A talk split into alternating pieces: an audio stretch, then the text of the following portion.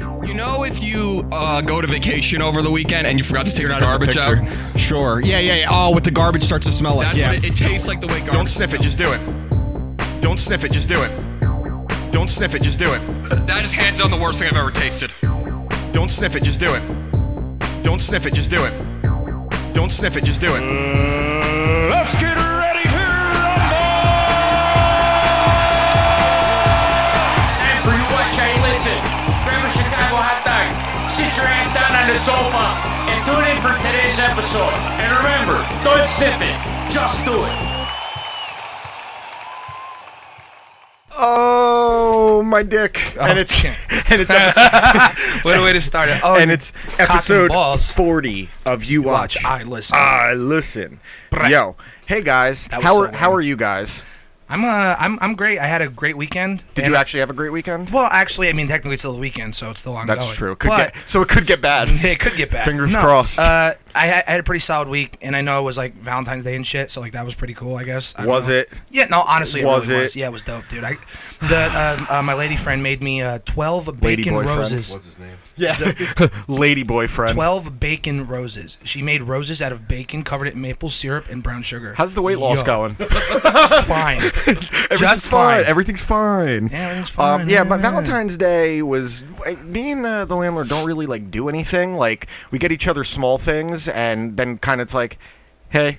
Yeah, like, right. Like the be- so, what sucked for me was I bought her a card like earlier in the week, and I wrote- car I- or a a car- card? A card. I'm not buying her a car. I won't buy her a Matchbox car. I want a real car. Um, so I had bought her a card, and I brought it to work. I filled it out, and then I go to leave for work, uh, leave work on Valentine's Day, and the card is gone. And our fucking cleaning people must have thrown it out. So I have Bastards. to go to Shoprite and buy a card, and then I go there and I only have my debit card, and their whole system was down. Of course. I'm like, you got to be kidding me! So now I go to Walgreens like a fucking asshole. All right, let's get these plugs out of the way. Um, first and foremost, shout out to our guys at Lobo Sound. Um, again, you've heard the opening, "Don't Sniff It, Just Do It." You've heard uh, Bobo's EP. You've heard the Christmas Show EP, and if you haven't, you are a dumb asshole. go to idiot. lobosound.com if you need a jingle for your podcast. If you need to promote a product you have coming out, the guys at Lobo Sound can give you prompt delivery and the highest quality imaginable. So you really can't beat that. At all. No. Like, listen, th- th- those guys have been amazing. Yeah, from, we've from had- the get go. We've had a really good time working with them. So anything you need, make sure you go check out Lobo Sound. I know a few other shows have already taken advantage of their great services and really, really fair pricing. So I definitely suggest going to lobosound.com. Yeah, for sure. Now, if you like to relax, crack yourself a beer, use some medical marijuana, or violently abuse hard liquor, you are missing out on your new favorite podcast. From drunken stories to video games to sports, Fudge and Finn are going to blow your freaking mind hole with the hashtag Shots for Likes podcast. Chances are you may have fast forwarded through our recent ads on other podcast or streams you enjoy, but we aren't going anywhere. May as well head to iTunes, YouTube, Google Play Music, TuneIn, Spotify, iHeartRadio, or Stitcher to immediately subscribe and join in on the drunken fun. We promise you that if you are listening to us while drinking, it is not considered drinking alone.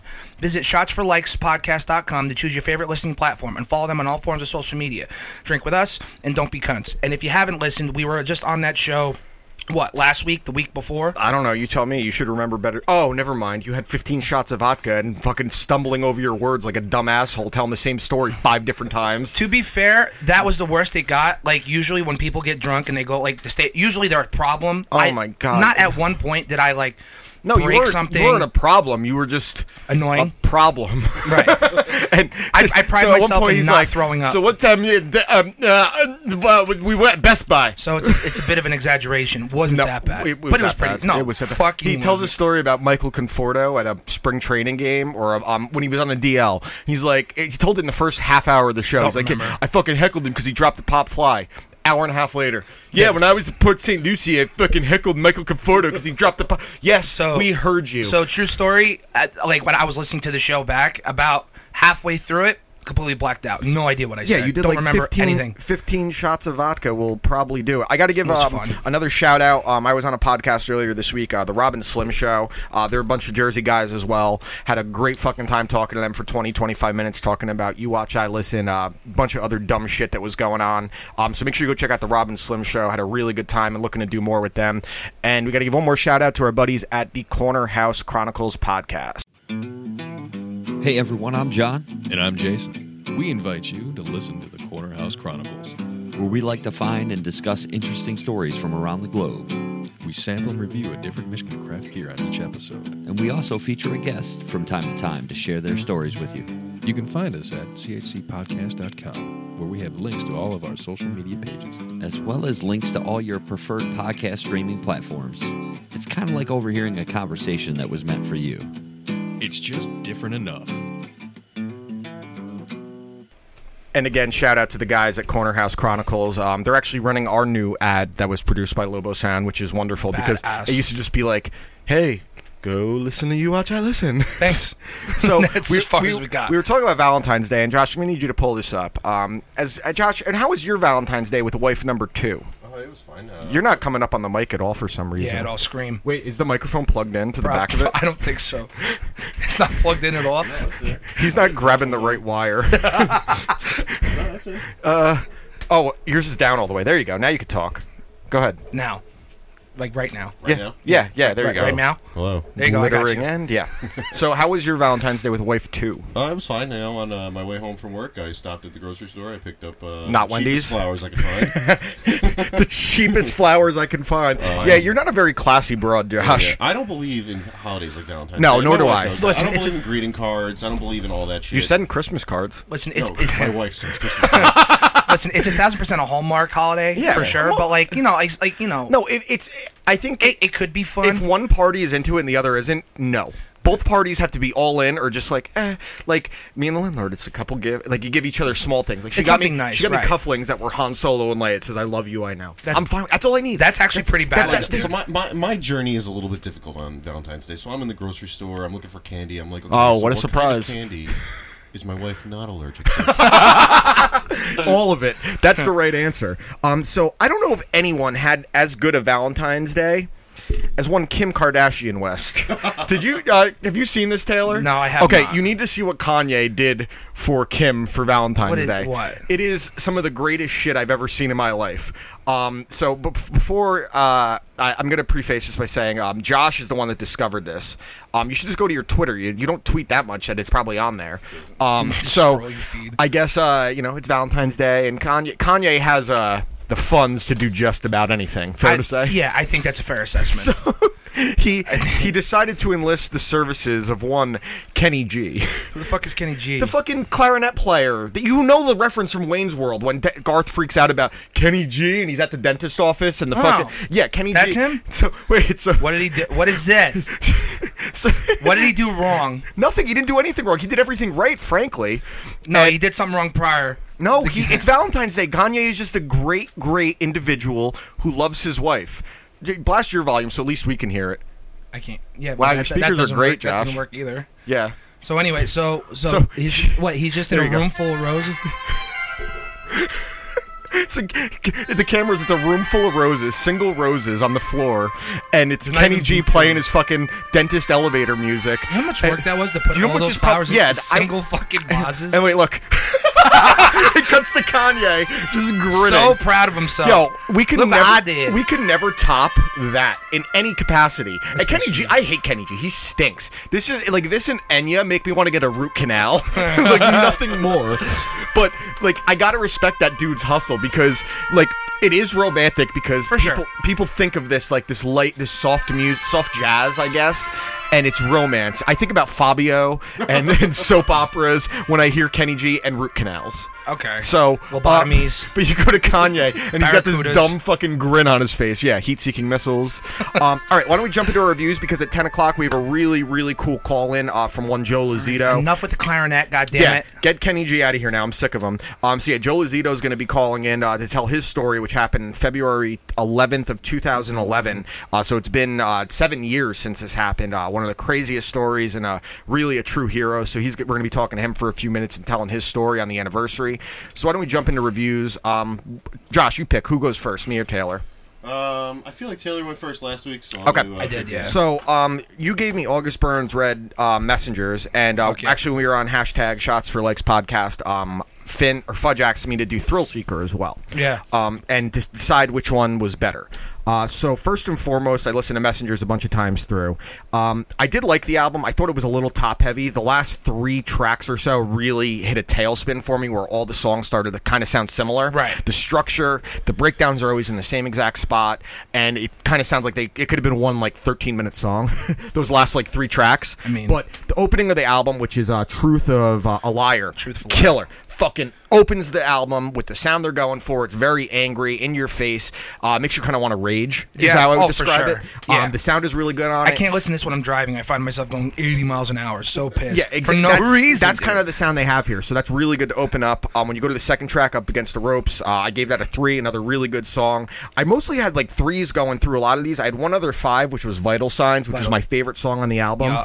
Um, I did not care for Composure. I liked Composure until that that fucking stupid chorus that all these bands do, where it's like an echo yell that the band does together. Ah. And every band is a dime a dozen with this. The bands in these genres, every one of them has a song like that, and you can't tell the difference from it. I understand it's crowd participation. To me, it's just laziness. It's like DJ Khaled yelling over things so the crowd can feel interactive. Okay. So that ruined that song for me. Now, now, now, now I'm insulted. You just compared August Prince Red to DJ Khaled. You fuck. I'm just saying, all these bands have that where it's just the band echoing without the mic, so the crowd can do I, it. I really it's wa- lazy. I'm not listening. I I, under, I understand your point. I really do. It's just I appreciate the gang vocals because, like I said, it trans it transfers live great to a live show. I agree. It's one thing if it's one band or two bands that does it. When it's 90% of the bands in this genre that do it, it makes you very ordinary. No, I listen. I get that too. But I, but the I love August Prince Red just simply because the, the musicianship is on a whole nother Oh level. no, the, mu- compared- the music is great compared to everyone else, you know what I so mean? I, I like composure That's until that what's- thing, and I the same love thing with the Composure. last song, That's Redemption. like one of their biggest songs, dude. Redemption has that same fucking stupid chorus. So instead of making it individual to one song, you have two songs with it. So it's silly. What- it's now, lazy. Now let me ask, what did you give Back Burner, which is probably favorite song off the album? Uh, Backburner, I gave a 3.5. I That was fucking one of my favorite. love That, that and the, song. um, so my favorite songs on the album were uh, "Truth of a Liar," Great. uh, "Vital Signs," Great. "Backburner," Great. um, and "The Balance." the, Those ba- were my the bounce is low key underrated song by them. so um, now, Really is. so this album, Messengers, I'm gonna give. I- I- Actually, I'm not even gonna do a grade because I want to go to Thrill Seeker now. Yeah, So right, right, Thrill right. Seeker, um, I think Thrill Seeker is the more complete album, start to finish, but.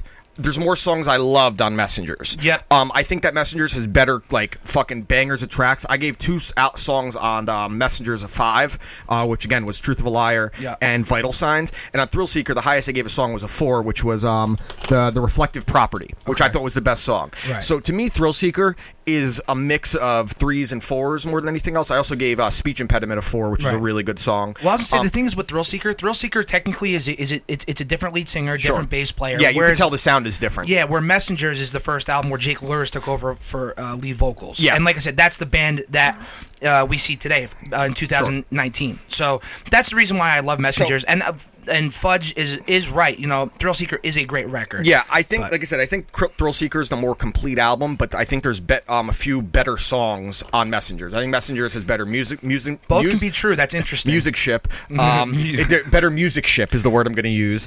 Um, I Come think on, it's, ride I think the it's, ship. I think it's um, structured better. The Yes. songs. Um, Thrill Seeker. Most of the songs sound very similar, and and even on Messengers, that's my biggest issue with bands in this genre is that you can. It, all the songs do kind of start to sound the same after you listen to it so many times, Right. Um, which is you can say that about most music. To be fair, and most bands, once you listen to them for a while, like every song kind of sounds the same, especially in this genre. It is. And- it, no, it's like, it is just hard because a lot of these bands will go and drop the like like Yeah, it's, and it's the, the- the- same tuning. It's, it's the always same, the same tuning. It's always, the breakdowns are always So in the it's same hard. exact spot. It's hard to differentiate, And, for uh, sure. You know, and when you look at the, I what what genre would you consider this? Is it post hardcore? I, I, I don't go I- I- that I, don't, whatever I- that I don't go means. that deep. It's literally I go metalcore, hardcore, and then just metal, which would be Okay. like a Pantera kind Yeah, of thing. yeah. So this would be metalcore. I guess you could okay, say. so the bands in metalcore, um, especially the vocals, and I, when when he's screaming, it sounds like when Silverstein's screaming. But Silverstein I like more because they mix in actual singing as well. well, yeah. Well, Shane Told is Yeah. literally he's an unbelievable vocalist. He's incredible. So um, he can do both. Fudge, I'm gonna give the championship this week to Taylor Micah. I like Messengers more. So uh, messengers, I'm going to give Yes. a, I'll give a three, and Thrill Seeker, I'm going to give like a two point eight because I did like it, and I put both Close these albums second, on my still playlist. good. It was still a really good album. I think your album was more complete, but there were songs I loved more on messengers. So Fuck, yeah. let's go into the movie now. So you gave me Overlord. Yes. And I was super intrigued when I first saw the trailer coming out Sure. because I didn't know exactly what Yeah, I was yeah, going to yeah. expect. So I finally I sit down and I watch it like the day at like the same day you gave it to me. I went Yeah. home and bought it. Yeah. Which has been happening a lot. I just buy the movies he, he tells me to watch. Yeah, rather than just finding a stream illegally. no. so go on. No, so I sat down, I watched it all the way through, and I, I'm, I remember at like it was over, and I look, I like, I look up and I looking around, I'm thinking to myself, I don't know what the fuck I just watched. Yeah, yeah, yeah. Honestly, I was so confused. But I, I will say, like, this movie is a tale of two stories. It's like Predator, man. It Yeah. starts out as an action movie, and then all of a sudden, it's like a horror action movie. Yeah, and I want to say how they did the horror part of it was very interesting. It was- I, I wasn't really that it- invested. It, it was kind of like old school monster movies where it kind of builds up and you don't get to see the monster until the last like when you first start to see it and when you start to see hints of weird things when they're in the house uh, In the house and with- the with- with- grandmother the with- grandmother where you right. see how kind of burnt out she is Or when uh, when I think the guy's name was like Bo- Boyce. I Yes, think his yeah, name was when yeah. Boyce finds his way into the castle. Yeah. and he's walking around and like he unzips the bag. It's fuck, and- it kind of played like uh, like Doom, the video game, when they Really? got there. Yeah, you know very what? similar. And uh, I thought the cast was really good. Um, specifically, I love Russell, um, uh, Wyatt Russell, Kurt I, Russell's I, son. I was gonna say him in He's- this movie was incredible. he's I think fucking great. He's built to be like l- like uh, His dad? no, no. like seriously, that's what he he has He- that he ha- kind of charisma. He has a look uh, yeah, to him too. Absolutely, and he's been in a ton of movies I like. I don't know if you saw Everybody Wants Some, which is supposed to be like the spiritual sequel to, To, um, uh, Dazed and uh, Confused. Yeah, Dazed and I- I Confused. saw it. I didn't That- like it that I- much. I, I really like that one. Um, just a basic coming of age story, but with Overlord, um, the first forty five minutes is just a World War II movie. and That's it's all well it is. done. It's really well It's- done. yeah. That opening sequence is amazing. In the gotta- theater, that was incredible. I gotta be honest, like it almost feels like a Tarantino film with the way it's shot. Like it, it almost Yeah. feels like it like it's quick. You know what I yeah, mean? Where exactly. That, Um, that's how that's how it felt especially like for to a movie me. that kind of came out of nowhere. To, Yeah. to be able to straight up out of left field. Yeah, wasn't and- expecting anything and, uh, like this. The the, du- the guy that's like the ult- the the big bad Nazi in it. He's on Game of Thrones. He plays uh, the, Mm-hmm. trying Gre- to- the Greyjoy that comes back and kills um, Theon's Holy father. shit, he does. Yeah, that's him. That's him. Oh my and then he then God. he tries seducing Cersei, and then he's like, I gotta go. When he gotta saw go. White Walker, Yeah. he's like, I'm gone. Later. And he was great because he was so hateable before he was all fucked when, up. When when he when he gets his he gets he gets his face blown off. Yeah, And then yeah. he hits himself with whatever the fuck they were using. Yeah. And you and like the first time he turns around and the, the toxin is fully taken hold of him and he Sure. smiles with his face blown off. Honestly terrifying. Yeah, no, it's and it, wa- it wasn't horror to the point where it's horrifying. It's like Predator, where Yeah. it's a There was monster. one jump scare that got Oh yeah, there, me. there was a couple that were in there, but overall, like the movie I can compare it to the most is Predator because Yeah. it starts out as one movie and then all of a sudden it turns into this horror sci-fi flick, and it keeps the action going the whole time. There wasn't a moment of lull in this movie at Yeah. all. It kind of just kept going its pace, and I liked it more upon a sec. I saw it in the theater and I just watched it again this week. I liked it more on a second watch. Yeah, well, one one of my favorite aspects of the movie, I forget the guy's name, but he was in The Big Short. He Mm-hmm. was one of the other guys, and he like his relationship with uh, the girl. Her name is Chloe, and her Yeah. little brother. You see it mature. It's actually kind of fun Yeah, to watch exactly, that. where, the- like, you know, like he had he's chewing a piece of gum and he leans back and folds. when his he gives arm. him shit about the baseball game and for playing baseball at first. Uh-huh. Yeah, which was a exactly. really cool. There was just some really cool stuff when they first find their friend and bring him back and realize Yeah. Uh-huh. he's all fucked up. Um, it's just a wild movie. So, what would you give Overlord? If I on really, your ranking, if I really like, it's it's super interesting. I, I did like it to an extent, but I I mean I don't on upon I'd have to watch it a couple more times. But initially, I'm gonna give it just a five, just to Okay. play safe. wow, I'm surprised. it it it does its job. You know what I mean? were you and, and- doing something else while you were watching? uh, no, fapping? no, no. No, I was. How- how- Oh, I how was. would I, was fapping how while could you. you were, fap to a movie like that. no, I was fapping while you were watching. Oh, okay. and I was watching you. Oh, yeah. What? oh, Yeah. Jesus Christ! But no, I- I give it a five just to play it safe. But Sure. I, I'm sure. I think if you watch it again, you'll probably like it more. It's I one of wish- those ones that over time you'll be like, oh, I wish I was able to watch it more, but I, I mean, truthfully, like I, I did enjoy myself, but I, I don't, I wouldn't find myself watching it again. Well, you're a cunty piece of garbage. Um, so why don't we do our picks for this week? And because it's episode 40, and I think we're going to do this every 10th episode, um, you're going to give me a movie, and I'm Yes. going to give you an album. Okay. So why don't you go first since you just finished up? So with a I've been movie? because I've been thinking about this movie for a while. and, It's a, and finding a eh. movie I haven't seen. yes, I've it, like I, I literally taken. You're going to run out of doing this by the time we hit 60, and Yeah. it's only been two movies you've given me. It's fucking terrible. So the movie I'm gonna give you because that's how f- I have to go. f- I have to fucking go far back. I'm gonna. Song of the South, no, no, no. Birth of a Nation. th- th- this movie is in black and white. It's uh, Laurel and Hardy's Way Out West. Okay, way out west. It's one of the funniest fucking I'm in. movies I've ever seen. It's one- Old um, school. Yeah, it's got one of the most um, I- iconic like little dance scenes with the. I, I know which one you're talking. I've seen the dance scene because New- it's it's like a, Again, iconic. Yeah, and just like the new Riders of the Purple Sage that are in Yeah. the movie, so that's pretty cool. Not to mention they're making a Laurel and Hardy movie with John C. And Reilly it came out already, actually. Stevie Um, Coogan. it, it came out, and it's Oh, supposed to did be it? it's supposed to be amazing. I- So I, am I actually really gonna wanna download see that. it. I got to download that, and the other one I just downloaded. I have to watch is uh, the man who killed Hitler and then hunted Bigfoot with Sam Elliott. What? It's supposed to be awesome. Wait, so Sam, El- so Sam killed Elliott Hitler. and then he's hunting Bigfoot. Yeah, I need it. Yeah, it's it's like Sam Elliott is it great. should in win, everything. it should win all the awards like for greatest film ever made. I never I've never seen it, and I know just based on the title, there's never been anything better. But yeah, I want to I want to give you way out west because like this is something like like when I was growing up, my father would show me old comedy. He Abbott and Costello, Laurel and Hardy, Three Stooges, all in black Yeah, and of white. course, of course. And that's where my comedy roots really still lie. Yeah. and way out west still is. yeah, amazing no, I mean for th- me. those two are comedy legends. I mean, they appeared in I think over 150 films over Yep. their careers, and uh, so I'm excited to watch this one. All right, your fun. album. Um, I'm actually very excited to give this to you because I know you haven't listened to these guys this much, um, and uh, I'm going to give you Tool's Anima, which I is was hoping- uh, my favorite Tool album. Josh, I know likes the album a lot too. Um, and uh, the thing, so Tool, I don't know like what genre to classify them as because I can say as far as Tool, like I was saying with August Burns Red, a lot of these bands in that genre sound similar, Yeah, which it- is fine. no, it- that's a very If you listen fair to that assessment. genre enough, you can tell the difference. I don't listen to it that much, so I can't. that's why I can differentiate Exactly. Yeah. With Tool, I can tell you legitimately, there's not a single band out there that can sound sounds like, like them. Tool? And when you think about when you go back to their first album, which is Opiate, to Undertow, to Enema, to Lateralis, to Ten Thousand Days, every album sounds different to an extent. The structure, the length of the songs. Okay. Um, they're a progressive metal and to an extent a blues band because a lot of their song structures are based in blues, kind of like Led Zeppelin. Okay. People call Led Zeppelin a metal band. No, Led Zeppelin was a blues band. Yeah. More than anything. Um, so th- Sounded you're gonna have a metal. hard time telling what these songs are about because one thing I love about Tool is that they don't just give it away like you broke my heart and I hope you die. It- Yeah, it's- right, right, right. They, they they tell riddles and it's up to you to determine what it's what it is to you. And there's a few songs on here that I can specifically point out as my I love the whole album. Okay. Um, but the opening track Stink Fist comes out and it fucking hits you right in the fucking mouth. with a stink fist. Yeah, literally. It's with a stink fist. It's fucking angry. it's intense. And then you go to the second song, which is my favorite song on the album, Eulogy. And the whole pr- what I interpret the song as, and people have different interpretations, is it's a guy reading his own eulogy at his funeral. When you listen to the lyrics, it's kind of dark. It's kind That, of that's interesting. yeah, well, Tool, dude, and when, the other thing that I think you'll like, and in your your genre, like August Burns Red, the guitar is really the lead, and it's it. it's two guitars usually, drop D, heavily distorted. Well, I was going With to say Tool- too. Well, because I've been listening to a Perfect Circle, Yeah. so I'm kind of like and but see, with you know, Perfect I'm Circle is excited. more like a hard rock band. Tool, they're one of the only bands you will ever find that the lead is the bassist and the drummer. I like the that. guitar plays in the back. so it's than more like anything else. so the rhythm section takes the lead over. Absolutely, I like and that. you'll if you pick up on different. how tight the drummer and the bass player are, it is unbelievable. Really, next Be- level? and yeah, I mean these guys are ridiculously good musicians. And then the song "Anima" itself is unbelievable, and it's about how phony Hollywood is, and about it sinking into the earth Right. and getting rid of everything.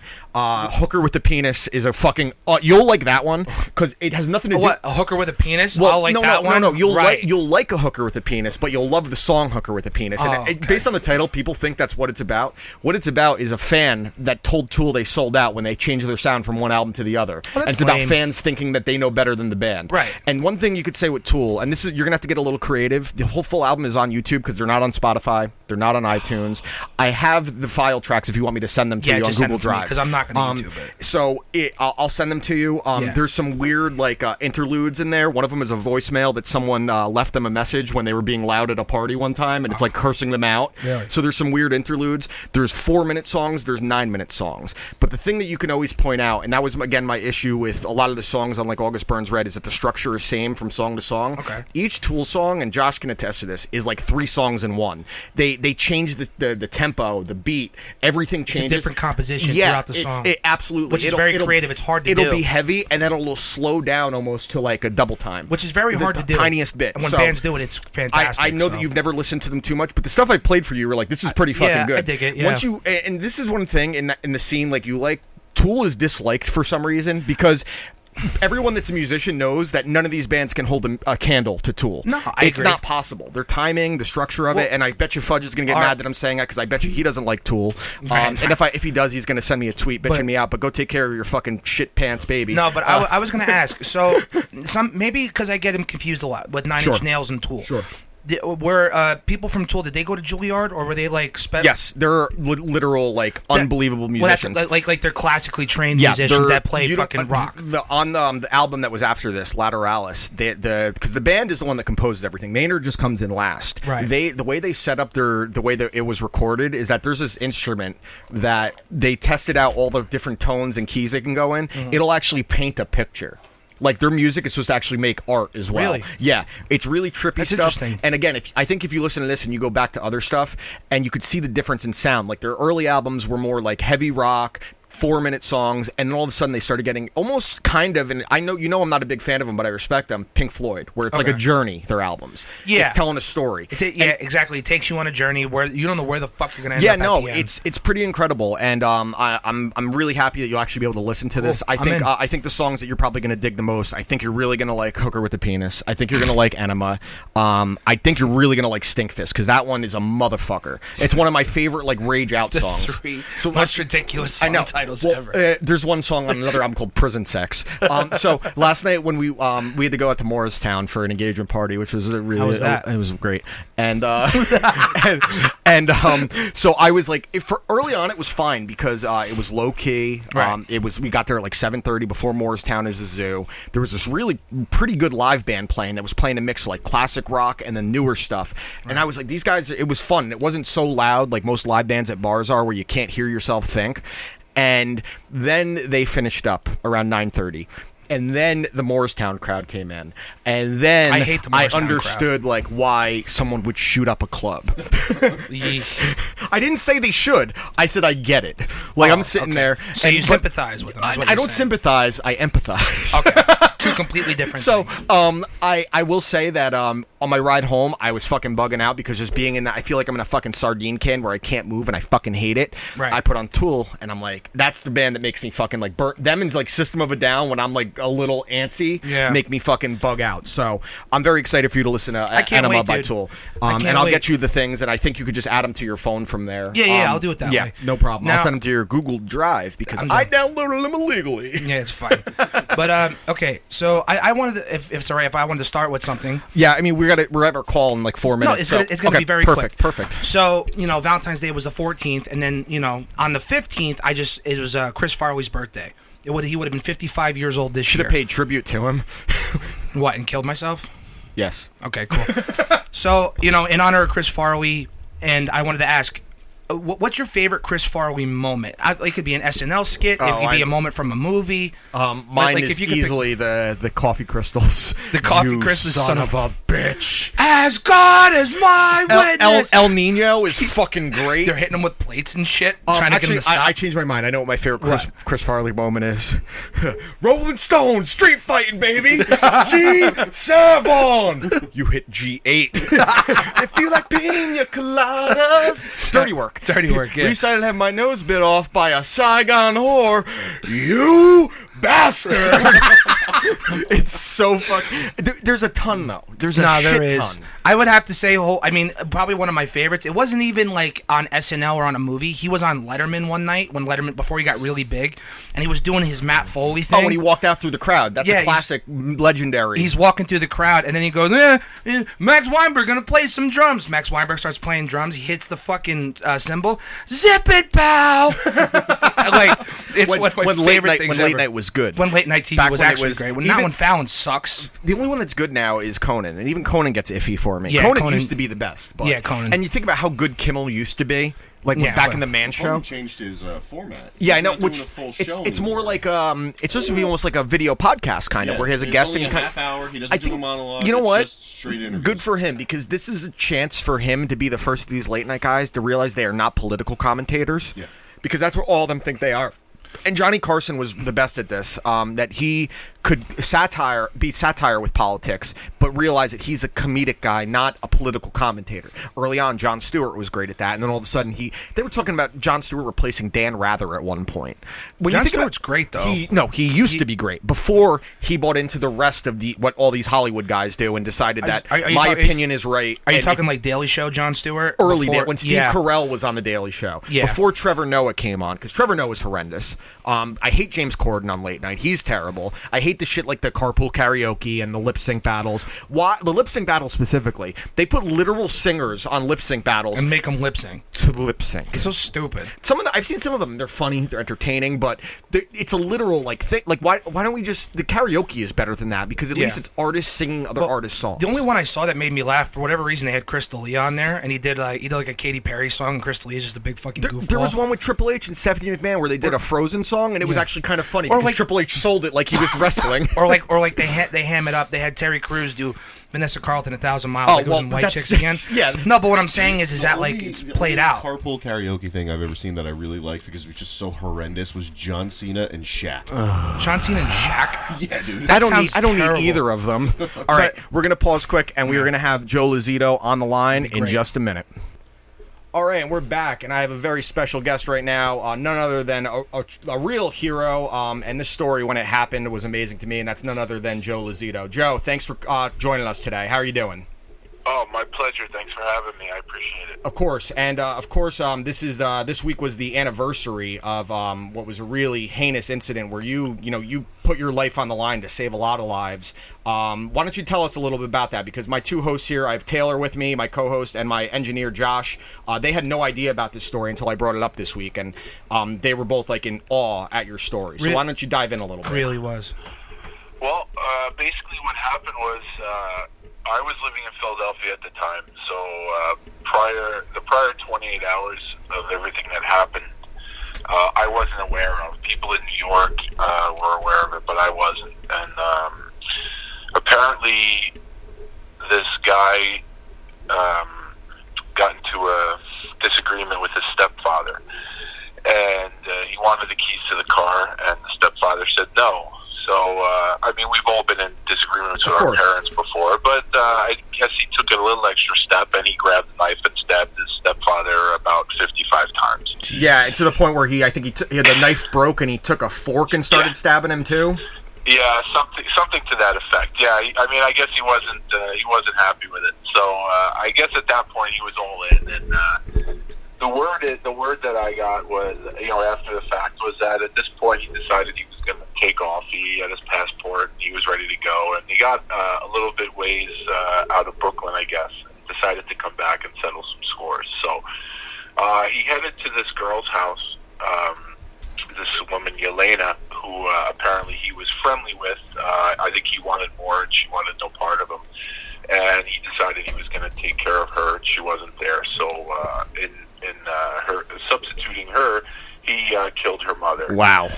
Um, It's crazy. Then there were, hours went by, and uh, Elena started getting calls and texts about uh, Max being seen, I guess, about, around her uh, her house, and she was worried about her mother. So she came home, found her mother dead, and then this guy showed up again, and he basically stabbed her to death, uh, almost decapitating her Oh my Jesus goodness. Christ. somewhere somewhere during this period he had been carjacking people and uh, one of the cars he had carjacked he ended up running a guy over and uh, the guy went head over heels uh, ended up killing him so this in a 28 hour span he killed four people he injured uh, i think three others and uh, here i am in philadelphia just living my life whatever and Yeah. Right. uh, I have no idea this is going on. So uh, it's a Saturday morning. I get up and uh, I'm going to my job in New York.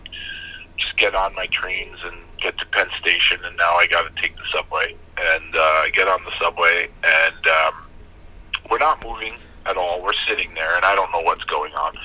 And uh, next thing I know, these two police officers uh, get on the subway. And normally, when I've been on the, the train with these guys, they stay in the car with the people. But for whatever reason that day, they go and they go in with the engineer.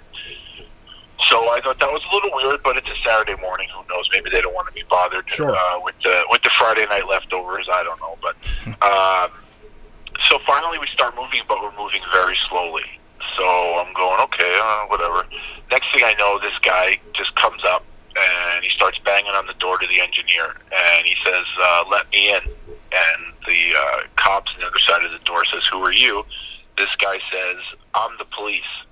And the cop says, You're not the police. And with that, the guy just turns around and walks away. Now, the guy looked dirty, looked like he was out all night. Could you just be a know, and- crazy homeless person.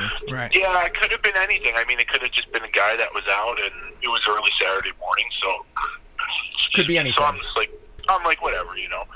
But now the strangest thing happened. Now that guy walks away, and another guy who was actually standing right next to me just goes up to the door and starts like really I, I, he, like anxiously, you know, like tapping on the window, but trying to do it where the first guy doesn't necessarily notice, and he looks scared to death, and he's trying to get the cops to come out. He's waving, tapping and waving and tapping and waving and looking over his shoulder at the guy that was just up there. So now and this is all happening right in front of me, and I'm going, "What the hell is going on here?"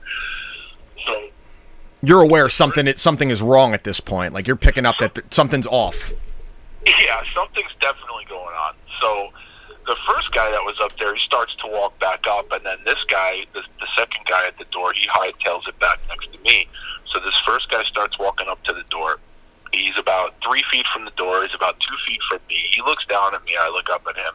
He just looks at me and he says, "You're gonna die. You're gonna die." He reaches into his jacket. He takes out this eight-inch knife and plunges it right into my face. Oh my god. So, uh, so I'm sitting here going, all right, well, we got to do something here. So, uh, I I had never trained in any sort of uh, fighting, martial art, or anything like that. But uh, you know, I've watched it forever, and I like football. And I'm thinking, all right, this guy's a knife. I got to try to get him down. I don't want him on top of me. So I went in for a, a single leg, something I've never trained to do. But I figured, let's go for the legs and let's get him down. And I and I shot in a little too high, and I ended up wrapping uh, wrapping myself around his waist. So I got him down. It was more like a football tackle, but while I was doing so, he had free reign at the back of my head, and, and uh, Jesus. so he did a number on the side of my head and the back of my head. Uh, you know, while I was taking him down, but but I did get him down, and I had uh, you know dominant position on him. So, but so I'm on top of him, but he still has the knife in his hands. Now I'm trying to secure his wrist, um, and he's right-handed as am I. So I'm trying to get his right hand with my left hand, which is the easiest thing. And he's flailing the knife up at me. So he flails it up a couple of times, and I miss. And one time he slices me in the thumb, like that web part of your thumb that Oh, connects the thumb Jesus. to your hand. Uh, and the second time he slices it, and he slices me in the tricep. And then uh, finally, the third time, uh, third time I grabbed his wrist, I slammed it. excuse me. I slammed it down, and uh, the knife came out. And then uh, the cops came out of the uh, engineer's booth and tapped me on the shoulder and said that I could get up now that they got him. So That uh, they got him. Oh yeah, got great. him. So basically, uh, you know, I took care of the dirty work, and then they came in and uh, and attempted to get the glory. I guess they saw all the blood that was coming out of me and figured that I would just be uh, his fifth murder victim, so uh, I would die there, and so would the truth. But uh, Wait, what? it actually, the reality is, and I say this to people all the time, it actually, and that was a pretty quick version of the story, uh, but it takes me longer to tell the story than the actual incident. Wow, that's uh I mean, I can't imagine the the adrenaline. Like how many stitches and staples did you have to end up getting total? Cuz we're looking at You the know- pictures right now and uh, I I met you after I believe it was UFC 128 when Jones fought Okay. Shogun. Um Yeah. I know Dana gave you the whole hookup and everything and Yeah. uh, th- that was, you know, shortly after all this happened, so you were all pretty scarred up at the time. So Yeah. what was the total amount of stitches and staples you had to get? You know, I really regret not asking how many total it was. What I can tell you is the um, the one cut that's on the back of my head that looks like it goes to the to the like base of my neck. Yeah, the brainstem That- kind of. Yeah, that one was I believe 20, 22 and twenty. It was either twenty two staples, twenty stitches, or vice versa. I don't know, but it, that was just that one alone. Uh, I mean, I was he cut me seven places. Uh, six places I got stitches and or staples. One place was on my knuckle. It, it would have got probably three stitches, but I told him not to bother with that one. Um, so so I would say I'm probably looking at, uh, you know, quick number in my head, probably looking at maybe, you know, 50, 60 staples, maybe 80, 90 stitches. I, I don't know actually, so it's just a guess, but uh, he got me pretty good. uh, I'll I, give him that. I mean, and I, I I read like a lot of the, the stuff when it happened, and you were just kind of in shock, and then you realized how much blood was pouring out because there's so much adrenaline. I'm sure you, the the pain isn't fully registering at that point.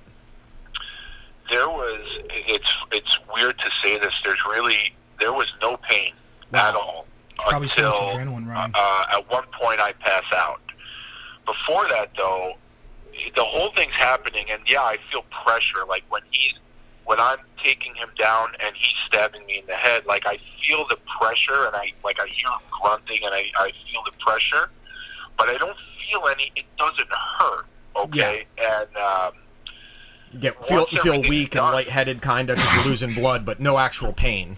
Yeah, once we're once the incident is done and I'm sitting on I'm sitting on the seat and I'm just you know like I'm kind of hunched over and I'm I'm like the blood is just coming out of both sides of my neck now and it's just flowing in front of me. Wow, Um, still no pain though, but pan- I mean severe panic because I'm thinking you're losing oh a my lot God, of blood. Yeah. Right. I'm losing a lot of blood. I'm I, I'm going to die here. So now I'm freaking out, but still no pain. And I actually didn't feel any pain until you know, thankfully, once the police realized all their officers were okay, forget about the guy that's Yeah, the- bleeding to death. Exactly, the Uh, civilian that actually yeah. saved the day. uh, once 20, 25 minutes later, once we were finally able to move the train out of the tunnel to 42nd Street, once the paramedics got on and they lifted me off the seat and onto the stretcher, that's when I passed out. Th- And then I snapped right out of it. But when I woke up, that's when I felt the pain. And that pain, uh, I, I can't describe it. Uh, the, the best analogy I uh, that I can use is dousing my head in gasoline and lighting it on fire. Wow. So Because just a the pain- constant burning sensation, kind of. it, it was just it was like it's so it was so intense i can't describe it like and that's the thing i always i always qualify when i go well when it was happening i didn't feel any pain because i'm not you know i'm not the hulk but Yeah. i always say as as much pain as i didn't feel while it was happening it was tenfold when i snapped out of it because the pain was just intense and i mean i thought my head was going to just explode Well, I so mean, uh, and at, at the end of the day, who knows how many lives you ultimately saved, Saved. including your own, obviously. Right. Um, and it's really unfortunate that it, it's gone unrecognized by the NYPD as they covered up for the the people that were supposed to be protecting you because they didn't have an obligation to protect you, but had to protect themselves more or less, is what they said.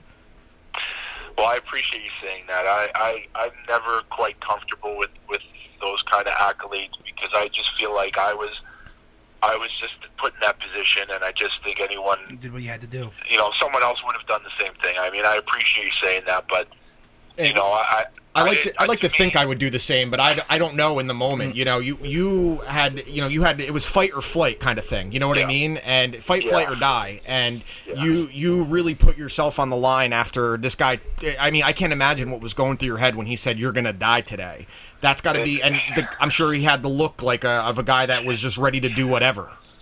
Yeah, it's it's weird, you know. It, it, it I I have a reason to fight. You know, I have uh, I have a wife I love, and I have two sons, And that's all uh, you see in that moment. I'm sure. I that's just it. picture your That's it. family. you know, they're why I go to work every day, and they're why I do everything I do, and uh, so that that was easy. Those were my reasons to fight, and uh, I wasn't. Look, I mean, I had no idea what he had done the prior 28 hours. you, know, just and saw a psychopath hap- uh, coming at you, and uh, who Yeah. knows what he had done. But what, was the knife that he lunged at with you? Was it bloodstained at that point? Yes, and I and I tell people that when when I tell the story, you know, it happened very quickly. But when he first took the knife out, I did see what I thought was just like general filth. I, Yeah. It was dirty. I, I didn't know what it was until I found out that uh, that was actually the knife he had used to kill the people. So it was everybody's blood on there. It was uh, it was kind of disgusting, but yeah, uh, not, not but yeah, sanitary. unfortunately- No. no, not at all, not at all. But no, if you're gonna stab me, use a clean knife. Yeah, right. yeah, I mean, I look. I mean, here's the thing. I, I, I have my family, and they they're my world. So, if anyone wants to try to kill me, they're gonna have to take everything I have because I'm not ready to leave my kids No. uh, without a father and leave my wife a widow. So, I, I'm nobody special, but I have three reasons to fight. you, you might not be anybody special, but you were certainly special that day, and you did something special. And um, it was crazy because, like I said, I remember when this happened because it was. I'm a I'm a huge MMA fan. I, I've been to multiple events. I've met everyone. I met you at one of these things. You were on every MMA website after this. You were Uh-huh. Uh-huh. on. You weren't even on MMO, MMA websites. You were on ABC, NBC. That man uses MMA tactics to uh, stop a killer or stop stop killing spree. And you said straight up, I've just been watching a long time, and uh, that's how I know a real fan that can pick up on the tiny techniques. You said it, single leg. Yeah, for and sure. It, it came into that moment where that's you got to think like, what is the safest route or the most effective route I can go here? And you know, it was cool to see that Dana White took care of you after, and he hooked you up with some tickets. And I'm sure I don't know if you still have contact with him or anything, but um, you you really uh, ended up everywhere, and um, a lot of the fighters recognized you as well. So while you may not like the accolades, it was it's really cool as, a- as a, a outsider looking at this that someone that did something amazing, if the people that should be recognizing him aren't, that others will. it's it was really the um, the whole MMA community was unreal, and um, I like, I didn't even know how to react to be honest because it was just crazy. If if I can indulge you in this story, Sure, um, please. The, the Monday after was the day that I did the majority of the interviews. That was. Uh, Good Morning America, and I did a lot of interviews that day. We went, we had to go to the city to do that. So even though I was living in Philadelphia, my family is on Long Island. So once I got out of the hospital, I just went and stayed at my mom's, and I was going to stay there for the week because I had to go to court to testify before the grand jury. So I pretty much knew that uh, from from the day I got out of the hospital, which was the next day, believe it or not, until maybe later in the week, I'd be there. So. Um, Good Morning America had contacted me and asked me if I'd come on, and I said yes. Obviously, I was going to the city that day, and they were great. They sent the car for us and everything, and then other other news agencies had contacted me, and I said, "Look, I'm really tired. I, you know, this is really all new. If you want to talk to me and you can make it, you know, Times Square, I'll I'll do all the interviews you want. Like I was, like, Yeah. you know, I know you guys have a job to do." When it was over and, and we're in the car on the way home, I turned to my wife and I'm like, I, it just really took a lot out of me. Like I just want to go home and lie down. I can imagine because you're being you're being kind of forced to revisit all this like incredible uh, traumatic experience right after it happened. Like it's years later now, and I'm sure it's still traumatic. But at the time, it's like you're just pouring a little salt on the wound and opening it again um, emotionally. Yeah, and physically too. You know, Yeah. like I said, it was really 48 hours after, so I was just physically exhausted as well. So I said, look, when we get back, I'm just going to give you my phone, and uh, I'm, I'll let you handle it. And if anyone wants to talk to me, you know, we could do it later in the day, maybe uh, on the phone or whatever. And you know, that's it. So we get back, and we're just sitting there, and she. Um, she goes upstairs. I'm just kind of relaxing on the sofa for a bit, and I get a text from a number I don't know, and it's uh, it ends up being Channel Five here in New York, and uh, Okay. which I think you guys get over there. Yeah, we're we're in North Uh, Jersey, so we get all yeah, the same pretty stuff. yeah. Okay, yeah, so you get the fine. It's just I get a text, and, and I had told my wife, I said, look, I'm not going back to the city today. I'm I'm good. We're, we'll do anything on the phone. And I get a text from Channel Five, and they say so and so from Channel Five, whatever, and Dana White wants to meet you. So I go. So I'm like, I did like the whole thing with my eyes. Like, did I just read this right? You know, like what? so Like, you sure you got Uh, the right guy? Yeah. yeah, so I'm like, what? How does?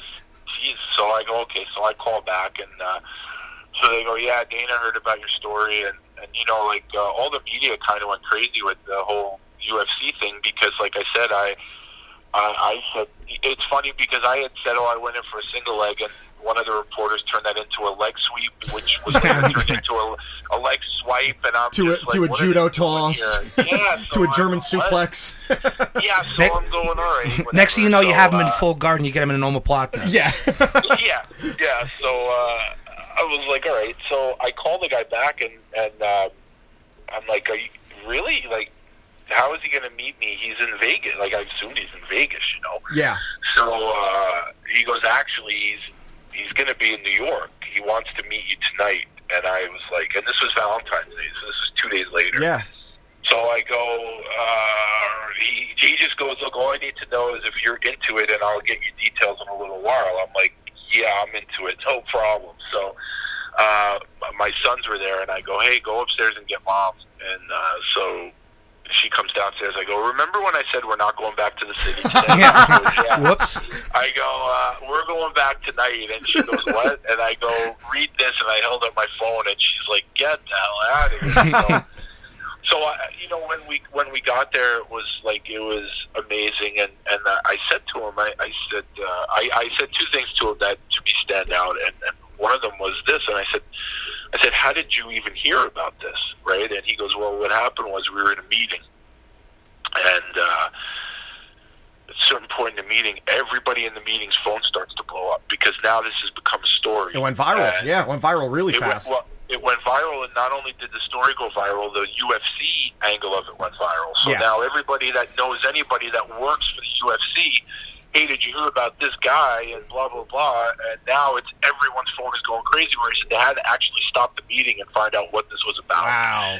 And um, You stopped Dana White in his tracks. That's saying a lot. Most fighters can't do that. Nope. yeah, so I was like, holy shit, I can't believe that. I was there right that I cursed. I'm sorry about No, dude, listen. we- That's perfectly that's- fine. That was like the cleanest word we've used this whole Yeah. episode. Okay. All right. I just want to make sure. I, I usually have a, a terrible Yeah. cursing thing, but I just want to make sure. Sorry Of about course, that. no worries. Um, so I'm like, he goes, yeah, and, and it was just a coincidence that he was going to be in New York for meetings that night. So Yeah. when he heard about it, uh, a guy who I'm still in contact with named Jim Byrne, he was kind of like Mr. Everything for them, like a media liaison. Yeah. Uh, he and he's based out of New York, so he called me and he's like, "Look, Dana wants to meet you. Blah blah blah. We're going to do this at this hotel, and, and I'm like, "Uh, no problem." And when we got there, I mean, it was you know, look, I I've loved I've loved the sport and I've loved the organization, you know, even since day one. I mean, I'm old enough to have enjoyed it since day one, and uh, you know, Dana and the Fertitas at the time, and ev- they've done so much for him. And Dana's a lightning rod for people; they love him or they hate him. And I've always been a big fan. And when you have someone like that that uh, wants to acknowledge what anything you've done, it was a real honor for me. Yeah, So- and that's the that's the thing with Dana. Like, I, I, as a hardcore fan, I don't always like the way he is with fighters, but I most fans, and I've met him a couple times. He's he's great with Yeah. fans, and in, in these situations, he's great. We could say whatever he wants about the fighters, but we have to understand he's a promoter. At the end of the day, th it's a cutthroat industry. But um, you know that it, it that must have been, if anything positive came from this, it- as a longtime fan, you got the, that kind of experience. Well, it was great, and, and you know what? Like you see him on TV and you hear his interviews and everything, and and, and uh, he almost at times seems larger than life. But at that moment, he was very humble. He was just a regular guy, and and I tell people he made me feel so comfortable that I was actually a- able to give him a little shit also because uh, my favorite fighter, my all-time favorite fighter is Keith Jardine. He's my guy, and I love him. And uh, The dean of me. uh, he had just been released. Yeah, and he went to They had Strikeforce. Just let him go.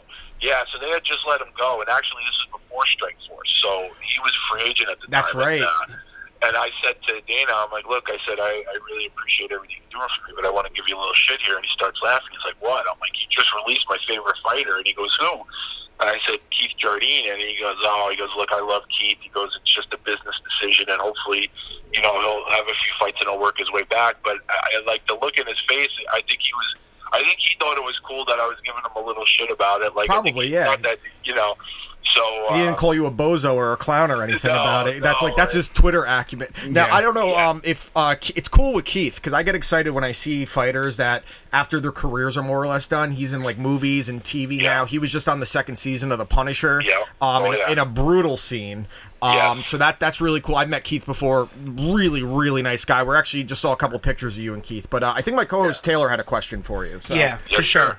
Hey, listen, Joe. I, I just, I just wanted to say wholeheartedly, like, just listening to your story, and the first time I've even heard of this was just this week, and hearing you talk about it, and you know, like the accolades you were given. You know, the one thing I actually just really want to point out that I noticed, and I'm very, like, I'm very blown away by was y- your hum, like you staying humble, your humility throughout the entire process, because it's very easy when something like that happens and you get all the national attention that you got for it to kind of go to people's head and for you to stay level headed throughout the entire process. And especially in today's world where everyone is looking to get their 15 minutes, Exactly. you kind of were hesitant to take your 15 minutes. Yeah, and so I, I just wanted to I just wanted to say whole, like how inspiring that is. You know what I mean? Like you're just a normal guy who did who did what he had to do, and To, you know to be with his family and to make sure that your kids had a, a parent there and your your wife had a husband with her. and to overcome the adversity that you did like i said it is such an inspiring story and it's such an honor to speak to you today it truthfully is and i guess the only question is would be uh, Uh, who do you got tonight in the fight? Yeah, who you taking, Kane or Ngannou?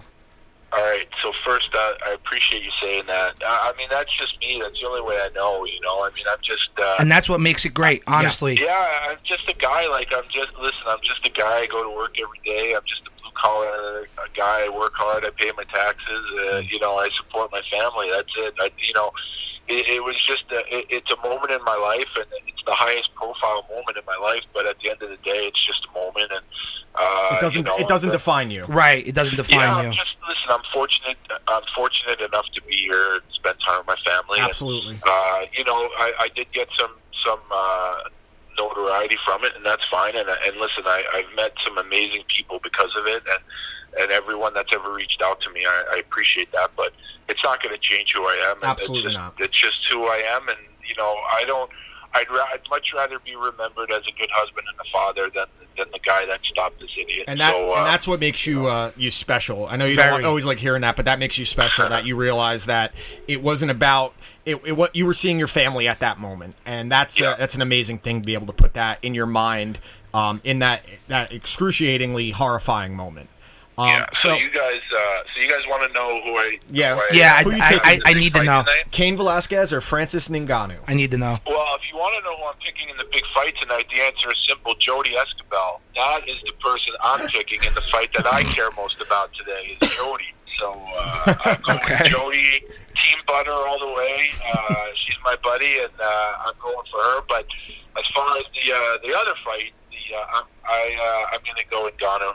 Nick- Yeah, you know, I It's hard I- not I, to. think it, it's so hard to know where Kane Velasquez is at Yeah. physically because if we were talking Kane's prime, I think it's easily him. But he's he's he hasn't fought since UFC 200 against Travis Brown. Um, He's had a ton of injuries, a ton of surgeries, um, and that that makes guys age quicker. He's like an old, like I Yeah. think he's 32 or 34. He's an old 32 to Yeah. 34.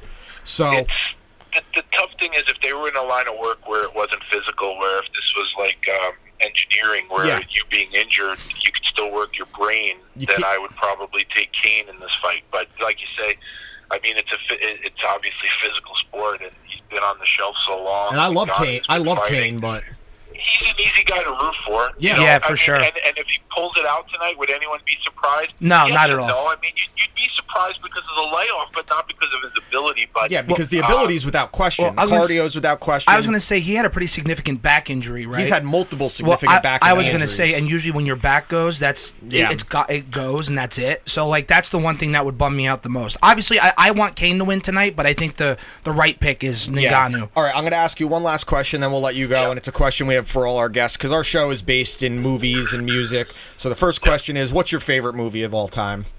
Seven. Seven. Great, Ooh, great I like choice. it. All right, and uh, it is hard to pick a favorite album. So if you can't come up with a favorite, Favorite album, band. favorite band I got artist. Okay, what's your favorite album?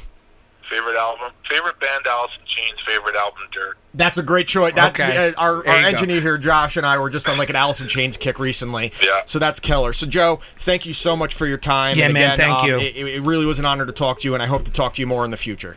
Uh, anytime, boys. Uh, just hit me up. We'll uh, we'll chat about whatever you want. Absolutely, man. No thank doubt. you so much, Joe. We'll talk soon. Yeah, all right? Joe, thank you so much, pal. All right. Have a good one. Wow, what a story. Um, that's uh, pretty amazing. I'm, I'm very blown away. Yeah, like, and when like it's not like I didn't want to ask questions. It's like I was so enthralled with the story. I just wanted to like I need to hear this. You know yeah, what I mean? like, eh, and y- you don't real like I, you guys. I said like I told you guys about the story earlier in the week, and uh, Josh was watching uh, Hereditary for the first time. He's like, "Yo, I just had to pause this. How have I never heard about this shit?" right? Like you would And think it's right in our back backyard. to hear practically. the- and it wasn't that long ago. It it's wasn't, Not like no. it's like early 2000s, mid 2000s, where we were younger, we were in high school. Yeah. and we didn't hear 2011, about it. right? It was literally less than 10 years ago. Yeah, it was like, uh, like I said, I got because I was very entrenched in the community at that point. Um, it was a crazy story when it was happening, and it's still an amazing story. And I do hope he gets the the, the police that did not protect him get the proper justice at some point. But unfortunately, it seems like that ship has sailed. mean, it is so what it again, is, thank you you to uh, Joe Lazito. That was uh, if you really you know you just heard the whole story, but if you really want to see some of these pictures, I'm sure we're going to put a video together with some of the pictures and everything. Listen, to be fair, it, it is fairly graphic, so Yeah, you know but- de- definitely look at your own risk. But it's worth looking at for sure. So, all right, thank you, thank you again to Thank Joe. you, pal. All right, um, have you guys se- seen this this week? Um, I might I need you to Google this uh, Facebook account, Josh. Uh, Felicity Cadillac. Um, so the first name's Felicity, last name is K A D L E C. Um, this story's gone viral this week. Um, this is some of the most horrific shit I've ever seen. What is, So, why? so woman claims her life is complete after she marries her zombie doll. Go ahead. She, this thing looks like it's a doll from The Walking Dead. I don't understand. Um, Okay, first off, why is the media giving this clearly extremely mentally ill, likely molested person any sort of spotlight? I don't, I don't, Uh, I don't, I don't see the Josh, upside. go to the Google images. uh, I really of it. just don't That- see the upside of marrying your fucking doll. well, she said that um, she was very close with her father, and it was a gift from her father when she was young. Um, yeah, dude, it's like so the jaw is missing from this doll, and the front teeth are like sticking out. The tongue is hanging out. Go ahead, scroll through some of these, and this girl, she so she got this doll from her father. And I guess her father passed away, and this was her way of feeling close to her father still. And that tells me, oh, she was molested by her father. Like, there's something mean- fucked up going on there. Yeah, no, th- there's definitely something wrong. There- There's something, some deep-rooted issue. Yeah. where like she's like, this doll reminds me of you know whatever Yeah. the, whatever the case may be. There's something wrong here. Yeah, well, I Very mean, wrong. thing has no bottom jaw. That is, it's got a it's got a Pete Rose haircut. Oh my god, she has a uh, hey Mo. She has a sh- like a buzzed head, and Oh uh, my God, why is she like- wearing a dog collar? She's wearing a dog collar, and she actually said that after they got married, they consummated the marriage as well. Did they? Yeah. So Oh, yeah? I, I wonder if she like just strapped a dildo to it and just grinded, or she took the tongue that's sticking out and just grinded it on her pussy.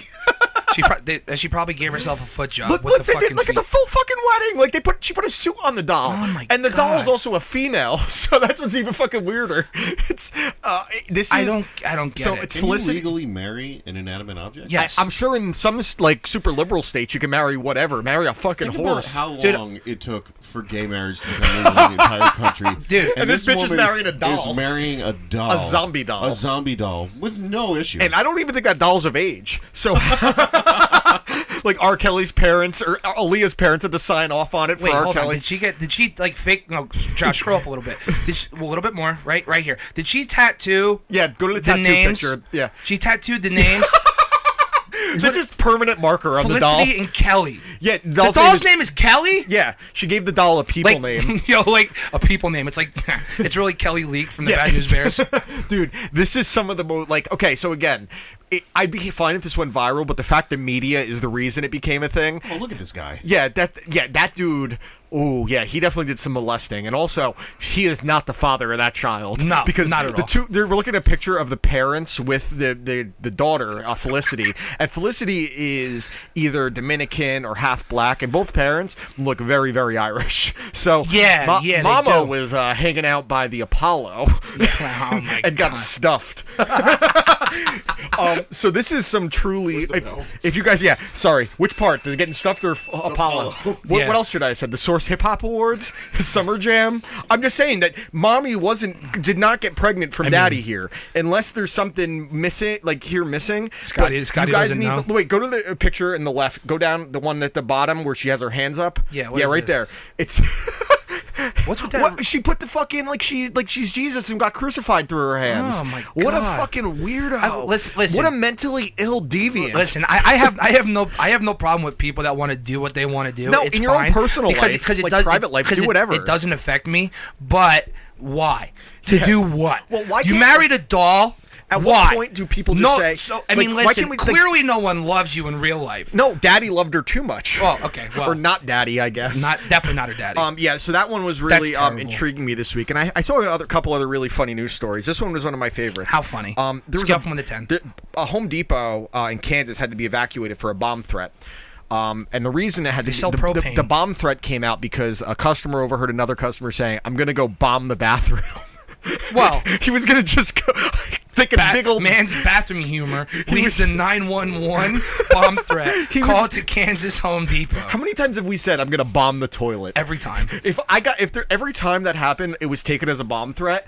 They would just say, "Hey, you're going to Guantanamo." Yeah, for sure. At that point, Relax. So this guy, we, you'll need to get out of here because I'm fixing to blow it up, is what he said. he said it in the bathroom too. That means that his fucking load had to go, and he just had to fucking dump a huge heat weighs stick. 14 Keurigs. Like I, I, like I said, I've done, I've, I, I actually enjoy taking dumps in like public bathrooms when there's people around I don't and being hate as it. loud as possible. I doing used- like the, I used to like hate it, doing now the, I the love Ken Kniff. Oh fuck yeah! Uh, uh, yeah. Oh, take it out, take it out. yeah, fuck. Oh, suck it nice and slow. and then I put my dick through the glory hole. so I um imagine like the cops have to come like, sir, why did you say you're gonna bomb the toilet? He's like, I was just taking a shit. It's, like, like he would say, he- he bombed the toilet so much he has a he has every Wednesday at noon. He has a waterboarding session for one hour. So uh, my one of my favorite things ever. There's this famous interview with Charles Manson. I think it was on like 60 Minutes, and Sure. it's this woman doing an interview with him, and he's being Charles Manson all weird. In the middle of it, he cuts her off and goes, "Excuse me, I gotta go take a shit." And he, it's a newscast, and he walks away. I'm like, dude, now I see why people followed Charles Manson. He was very straightforward. Yeah, he had the very right idea to the point. And, and the other story that made me laugh this week is uh, a man was uh, high. He was smoking uh, the marijuana. He was taking the pot. He was smoking marijuana Into, he went into an ab- cigarettes. he went into an abandoned house and he walks in the garage. And this is of course in Texas. There's a fucking tiger in the garage. Wait, wait, wait. a full gr- Bengal tiger. dude. Abandoned house tiger, Texas. Let's see. So Is it like like yeah, cannabis- cannabis, smoker finds tiger in abandoned house in Texas. Why does why does the crazy shit happen in like Texas? at this point i'm thinking like dude and apparently it was like overweight so who the fuck was feeding yeah look at the size of this fucking thing siegfried is fucking terrified that thing will fuck you up i don't i don't i don't understand so imagine you're fucking high out of your mind not that we take marijuana imagine you're high Take and you're just marijuana. you're like let's walk into this abandoned house and there's a fuck like i might i wouldn't be surprised at a bear a raccoon a homeless person a fucking jungle Tiger. cat Yeah, right, And then like- I, I did learn that apparently there are more tigers in Texas than there are in the jungle in the wild, and people they import them through Mexico. So that leads me to say build the wall. Look, yeah. we gotta a- a keep lot the of- tigers out. A lot, a lot of these people. Those have- Mexican they have- tigers. They have, Believe me, we these. have a national emergency. There Tigers so are coming many through. Tigers coming through Texas. so many, many tigers. It's actually just animal crackers. it's an infestation of tigers So in imagine, Texas. like, what would be like the most terrifying thing to you if you're kind of high or you're tripping balls? Not that we do that, and you walked into like an abandoned building. What would scare you the most seeing? uh, I, I gotta be on, but ah, fuck, what would it be? Honestly, I can't think of anything more fucked up than a tiger. Like a tiger's pretty the rough. Uh, most realistic one is a bear out here. yeah. we have bears all around, but bears aren't. I've, I've had bears twenty feet from me, and I'm, you just kind of make some noise and they run away. Um, a wild, Actually, dog, that- a wild, a wolf, If- a if- wolf would be horrific. if if, it, if if it was a bear, like it would have to be like a grizzly bear. yeah, that's a wrap. Well, you you are a dead. grizzly or a polar bear. Polar, Polar bear, bears polar bear are might be rough. worse than a grizzly. They'll fuck you up. I don't know, dude. You know Watch what would- videos of you know what would grizzlies. scare They're me? fucking rough. Um, one of the gorillas from uh, Congo. Amy smart. Amy Smart. Amy. And then I need Amy to come save me. I always remember Tim Curry getting fucked up in Congo. he gets like he gets like a stiff forearm to the back. He goes, blood. Stop out of eating my sesame cake. Stop eating my sesame cake. it's one of the funniest. Li- Congo Remember, rules. remember, Manfro just kept dropping that line randomly. Yeah. Stop eating my sesame cake. and Tim Curry just spits it out. Yeah, spits it Th- out. This is the. oh, by the way, guys, Oh, you watch God. I listen is the only show in syndication that will reference Congo regularly. Yeah, yeah, it's we'll like- reference Congo. it's such a stupid we'll reference movie. Volcano in L.A. Dante's Peak. Dante's Peak, yeah. There's- Twister. There's, plenty. Tw- well, Twister, finger of God. Is- Yeah, right. Wait, is there an F five? And then the forks just clank. just like, fi- Yo. is there an F five? Dude, I was watching. Uh, I was watching Finger Twister a the other guy. day. Loki. One of the funniest moments is after the first Twister, and the, the truck gets blown away, and fucking Hel- Helen Hunt The just loo- F1. yeah, the F one. Helen Hunt just looks at Bill Paxton and is like, "You have uh, insurance on that truck? It's a pretty truck. Yeah, it's a pretty truck. It's like liability only." And he just looks at her, and goes, Don't even think about it. No way. Oh, dude, Very next one- scene, pickup truck, One Dorothy of my, one in the of my back. favorite scenes. I remember when I was young. th- and you've said this before, Taylor. This is a Taylor quote. Bill Paxton taught me how to curse. He really did in Twister. And I remember when he first sees Philip Seymour Hoffman's character Dusty. Come on, Dusty, don't start that shit. Shit, You know, when I was little, it's like, oh, he said shit, and now I'll still laugh at it because of it. But what Twister, as great as it is, as great as it is, it is so unrealistic. How many times are there tornado clusters where it goes? All right, first it's an F one, then it's an F two. It went then in it's an order. F3. It went in order. It went in order. in the Fujita scale. Yeah, right. Well, no, but then they glossed over the F three because that one fucking sucked. Well, no, the F three doesn't get glossed over. That was when they're on the highway, and Yeah, that- but that you- whole scene. You can't explain it. You can't predict it. Oh, that- that killing was- yourself won't bring your father back. me, look Me, what's right, look- Joe. Look, what's right in front of you. Yo, what I- are you I love- saying? me, Joe. I love how Melissa's eh, like listening the whole time, and all you see is and Dusty. Melissa and- was significantly hotter than Yes, Helen Hunt. very much. Yeah, Helen Hunt was like, eh, like a, a crusty looking broad. Like, listen, it, it, it- biggest forehead ever. Yo, listen, uh, and she was- she used even to be though, great. Listen, even though that movie is so fucking stupid, like the the stupidest line of the entire movie was like. It's it's coming. It's headed right for us. And then Bill, it's already here. Philip Seymour Hoffman's running to fucking shoot up some heroin. dude. He dies in the bottom of the to drive-in theater. Like it has probably one of my favorite shots in any movie I've ever seen when the Twister's eating up the movie screen Oh, and Oh, fucking Jack Nicholson in The Shining. That's such an iconic scene. That is And fucking What's cool. crazy, I remember when Twister came out, um, it was actually, and Josh will remember this too, there was a tornado in Warwick that same day, We're Really? one town over from where we lived in Upper Greenwood Lake. And um, I actually went to see Twister that night after the storm calmed down Yeah, at you the did. drive-in. um, so Riding I the was like, storm it- out. no, dude, that movie I can watch REO anytime. Um, Speedwagon. Fucking stupid. Uh, So Taylor, you're a big music guy. Um, did you keep up with the Grammys at all? The Grammys. Let's see the Grammy winners because I. Um, So- I, I- the one only one I remember hearing about winning is uh, Donald Glover winning or Childish Gambino winning Should've. for uh, This Is America, which should have uh, he made history. So let's see the the winners uh, here So in the categories. the uh, only specifically, thing- I want um, Latin jazz best Yeah, right. record. so Best I, polka. I, I will say uh, I did look at the complete list. I didn't watch it because I know it's full of shit, and I knew that the bands I wanted to win were not going to win. Um, I was happy to see uh, Childish Gambino win. Yeah. I was happy to see Dave Chappelle take home a Grammy for his um, for his best comedic Yes. album, and uh, the Fever 333 got hosed. Um, uh, What- all right, let's between- just go through this. So, for between record of Buried the and Me year, got record of the hosed. year was "This Is America." Okay, should've let's been. let's go down. It was great. Um, album of the year went to um, uh, "Golden Hour" by Casey Musgraves, whoever that is. I- I uh, don't who know who that cares? Song of the year was um, "This Is America." Fair. The best new artist is um, Dua Lipa. Dua Lipa. Okay. I just think- I I, don't I don't know. want to do a Lipa. Yeah, neither do I don't I. even know her. Uh, get it? T T he he he. Get it? Like with my wiener. Yes. Okay. I understand. best I'm just pop- not humoring you. Best pop uh, solo performance. Joanne um, was a really, really good song off Lady Gaga's newest album.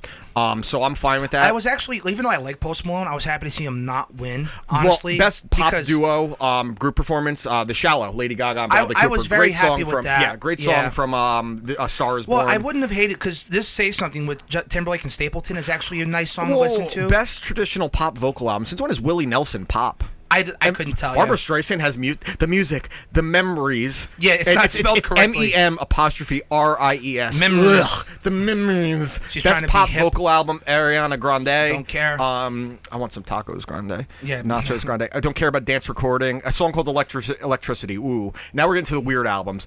Contemporary instrumental. Contemporary. Ooh. Um, Steve Gadd, who don't know, don't care.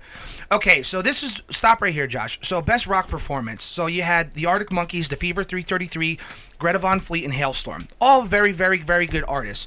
Now, they kind of gave this award two years too late, or however however long. Sure. He's honestly Chris Cornell's been passed away about But- a year and a half, I think. Yes. So uh, th- that's a big thing. I mean, obviously he deserved it, but the fact they gave it to him this far out just to say, "Oh, look what we did Mm. Well, for no, Chris." this no, this album came out just uh, like six, seven months ago. They it was unreleased stuff. No, because I was reading an article. They were saying that it was uh, that uh, they only gave it to him for the sake that he passed away, No, and they, they that's- they glossed over it last year.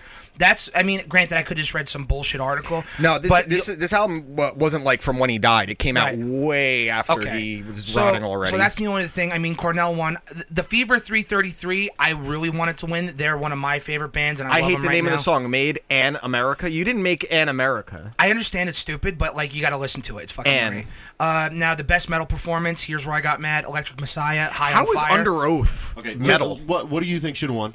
I, I honestly think between the buried and me should Okay, have won. good. I Because- no, thought we were 'cause gonna- it I was thought the we were about best. to have an argument. No, no, no. Th- Listen, there really is no argument. I'll I mean, go with between the- Trivium. Oh, be- trivium Oh. was pretty good. Uh, I like old Trivium. Old, Old Trivium. Trivium was old good. Trivium. Old like Trivium. pull harders on Did- the strings of my mo- of your martyr is a Uh, or, uh, fucking uh, gunshot to the head of yeah, trepidation dude. was amazing. But I haven't listened to Trivium in Um, years. Under Oath got the nod because it's their first album in a very long time. It's a very good record, but it's not nearly their best.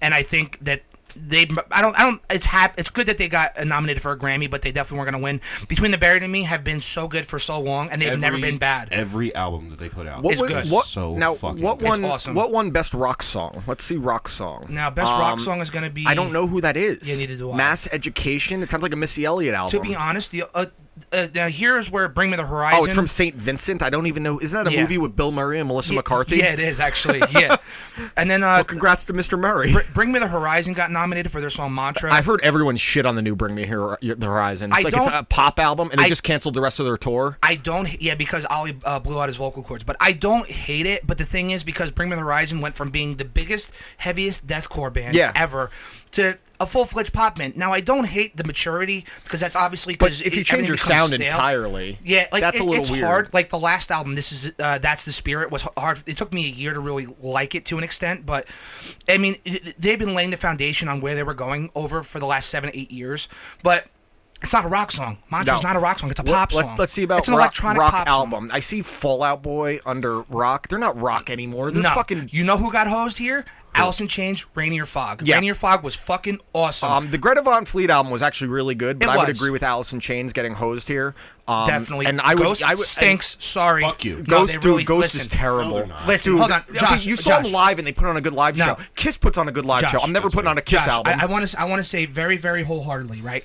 The Suck year my Ghost ass. won. Yeah. The You year keep Ghost talking, I won. gotta piss. A, okay. The, the year Ghost won the Grammy over August Burns Red for best metal performance was fucking bullshit. I agree. I agree with because that. because But because I do like Ghost, but I like August Burns Red more. Yes, that's what I'm saying. So uh, that that was where I'm coming from with that because that was just a stacked lineup. So, but Greta Von Fleet definitely deserved it. I mean, th- they have such an old school Led Zeppelin sound; it's hard to. But Rainier Fog was just an amazing record, especially for the first Alice in Chains record. What? How long has it been since like a real Alice in Chains record came out? What, like at least seven, eight years, something like that. Something like that. So then we're gonna move to what's the what's let me, give me the alternative. Let's see. We got Beck, Arctic Monkeys, Bjork, David Byrne, and Saint Vincent. So no, none of these. Are, I've never been a fan of the Arctic Monkeys. They've always They they got a couple of songs that I like, but nothing that's like. they they got huge like 2006. I remember they had a song called "You Look Good on the Dance Floor." I remember that was pretty big back in the day. But other than that, I I could care less. Uh, Beck has always been a solid band, but I just never cared. Bjork, eh. I, like I just I just I'm into never I just never cared enough. You know what I mean? I'm not saying they're bad by any There's means. very few people more talented and creative than Beck. Well, uh, we're not talking about Jeff Beck. No, I'm no. We're talking about Beck. Right. Beck, like the Beck. He does not have a bad album or a bad song for that. There is not a bad Beck thing out. You don't have to like his style, but he is easily one of the most influential musicians of the last 25 to 30 years. It's not even relatively close. Wait a minute. I may I may be confusing things. Jeff Beck is like really old. No, I- Beck is I'm a loser baby, so why don't you kill me? Holy shit, that's them? No, no, that's him. Oh. Okay. That's him. Right. Him. No, that's what I'm One saying. dude. Like I'm just no because is I always a thought person. yeah Yeah. because Jeff Beck was just a guitar player that's been around for like 60 Yes, years. That's yeah. the one I know. Yeah. So I I just making sure I wasn't confusing the two. Yeah, no. Uh, Beck is uh, really he's No. Be- Beck is kind of like he was like a precursor to So- what Jack White is now. I would say is that fair to say, Josh. Very similar. Beck like he's weirder than Jack Oh, Jack White, which is saying a lot. But it's super experimental. He's an incredible musician, an even better producer. Right. Um, so I'm always happy to see him win. I'm a, I'm a big fan of artists that, that can do both. That could that could perform well and also produce their Correct. own shit. That's why I like Pharrell so much. Also because Yeah. I'm a huge fan of E NERD. Well, NERD was awesome. All right, let, us go to some of these. uh, I don't No. care about R&B. No, I don't- the, R&B. No, the only thing I have to say is Uh, Wait, I, there was a tie at the What the Grammys. fuck? No, from What what, do I you mean hear, a tie? From what I hear, Tony Braxton's pretty cool. But other than that, I could give a shit. Tony Braxton was cool, like when fucking Jock Jams was coming out. 1996. Yeah, dude. That's what I'm Yeah. Uh, saying. All right, all I want to do is a zoom, zoom, and you boom, boom. all right, let's see. Let's go past R and B. I don't know any of this stuff. Yeah, I don't know Um, best urban contemporary. Never gonna listen. Um, let's see. Best, rap R&B performance was a tie between Another Kendrick tie. Kendrick Lamar, which deserving, and then Anderson Anderson Paak. Anderson Pock. Pack. It's Pac. Um, sure. Um, let's see. Anderson best Dot good, Pop. dude. Is he? He- he's, he's not bad. He's I never honestly even not, heard he's of him. not that bad. I love King's Dead. King's Dead is an awesome Kendrick Lamar track. Now, it, uh, again, there's a re- reoccurring thing where Childish Gambino's "This Is America" won every single Yeah, time he it was made- nominated. It's that. I mean, listen, at bare bones, it's a very simple song, but but it's it's, also so, fucking it's a, fantastic. people don't realize it's like a satire. It's making fun of mumble rap most of the song. It is. Yeah. All right. Best rap Wait, wait, song. wait, wait, wait. What? Christina Aguilera was nominated for Best Rap Song. Uh, who cares? featuring Gold Link. I who- didn't even. I went over that. Who's Gold Link?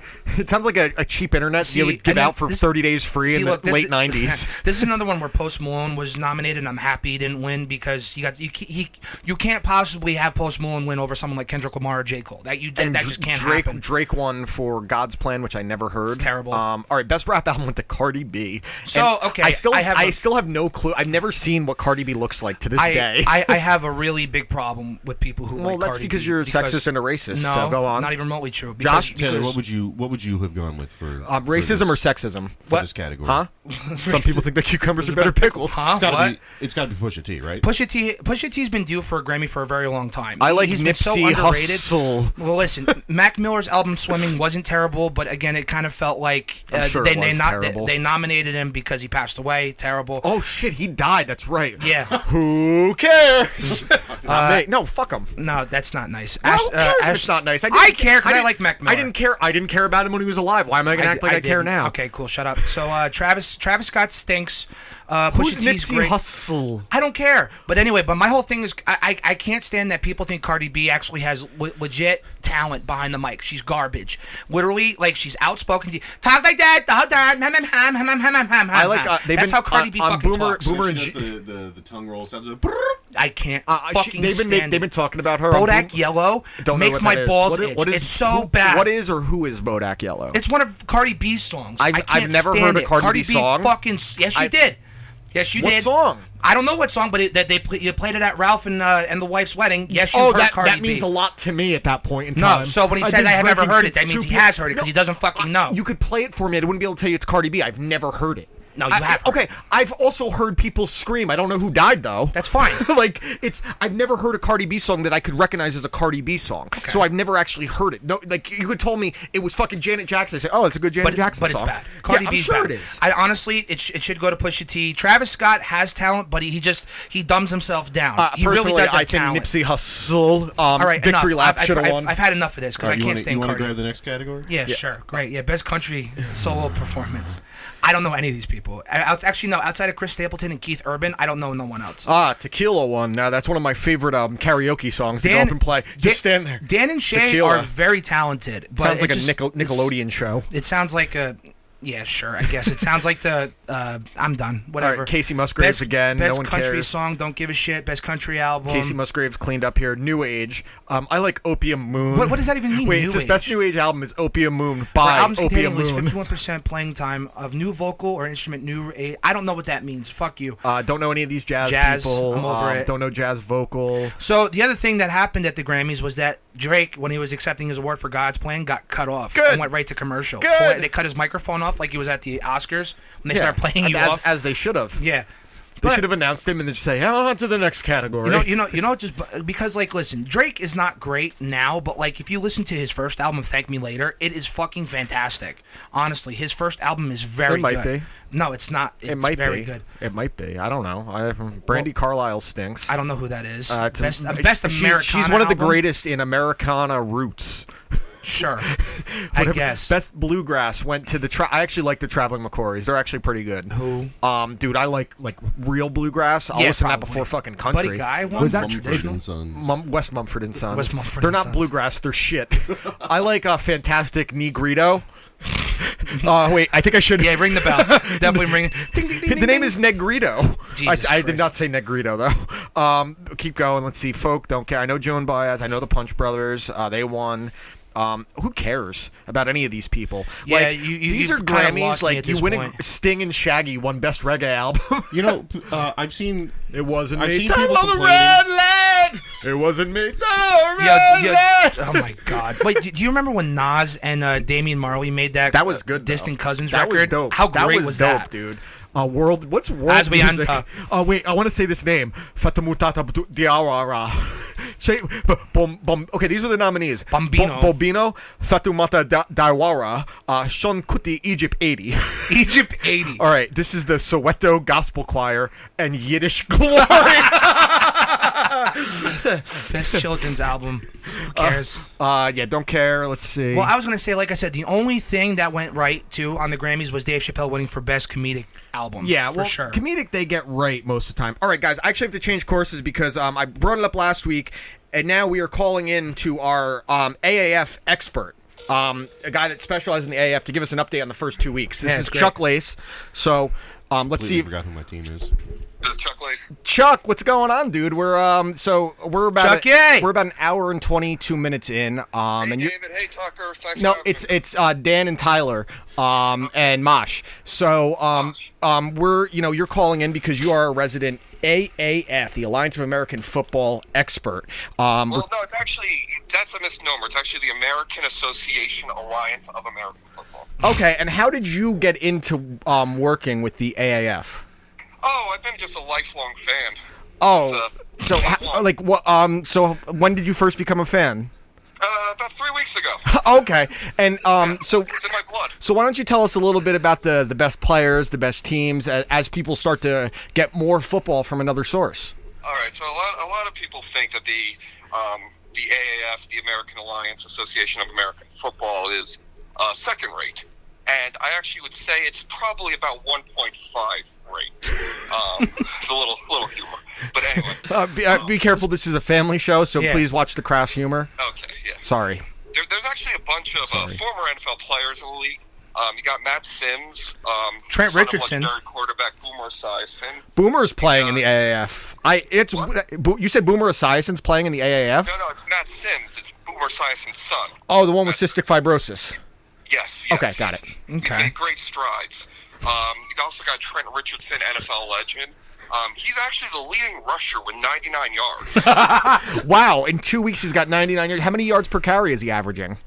I believe it's about uh, 1.7, which is an AAF record.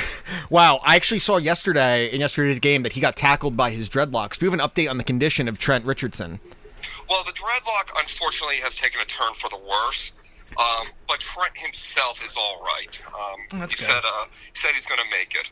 Okay, do you have you have a, uh, like a direct quote from him? I didn't. I tried to get to him. He was on his way to work at Golden Corral, his night job. But um, I'm going to try and stake out the parking lot and get a uh, hot take. Okay, tha- that's really cool. Now, who do you think is the the favorite to be um, the MVP of the first season of the AAF? All right. Well, there's a there's a lot of players. I think Bernard Robinson, um, the former Michigan great, is a leading candidate. What team is he on?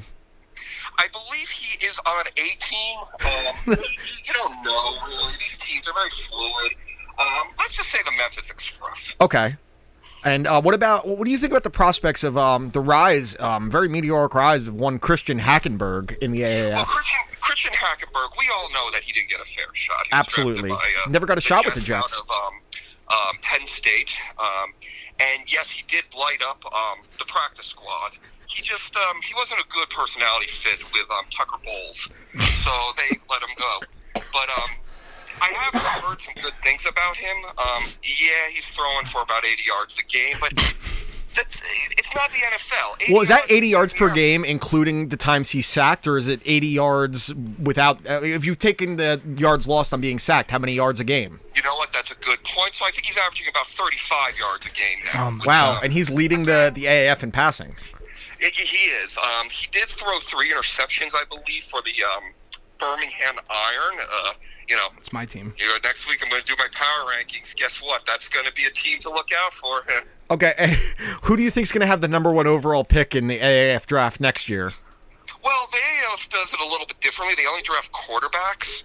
Um, so i- it's going to be a team that really needs it. Now, any team that has Christian Hackenberg's not going to need a quarterback. That's so, that's a good point.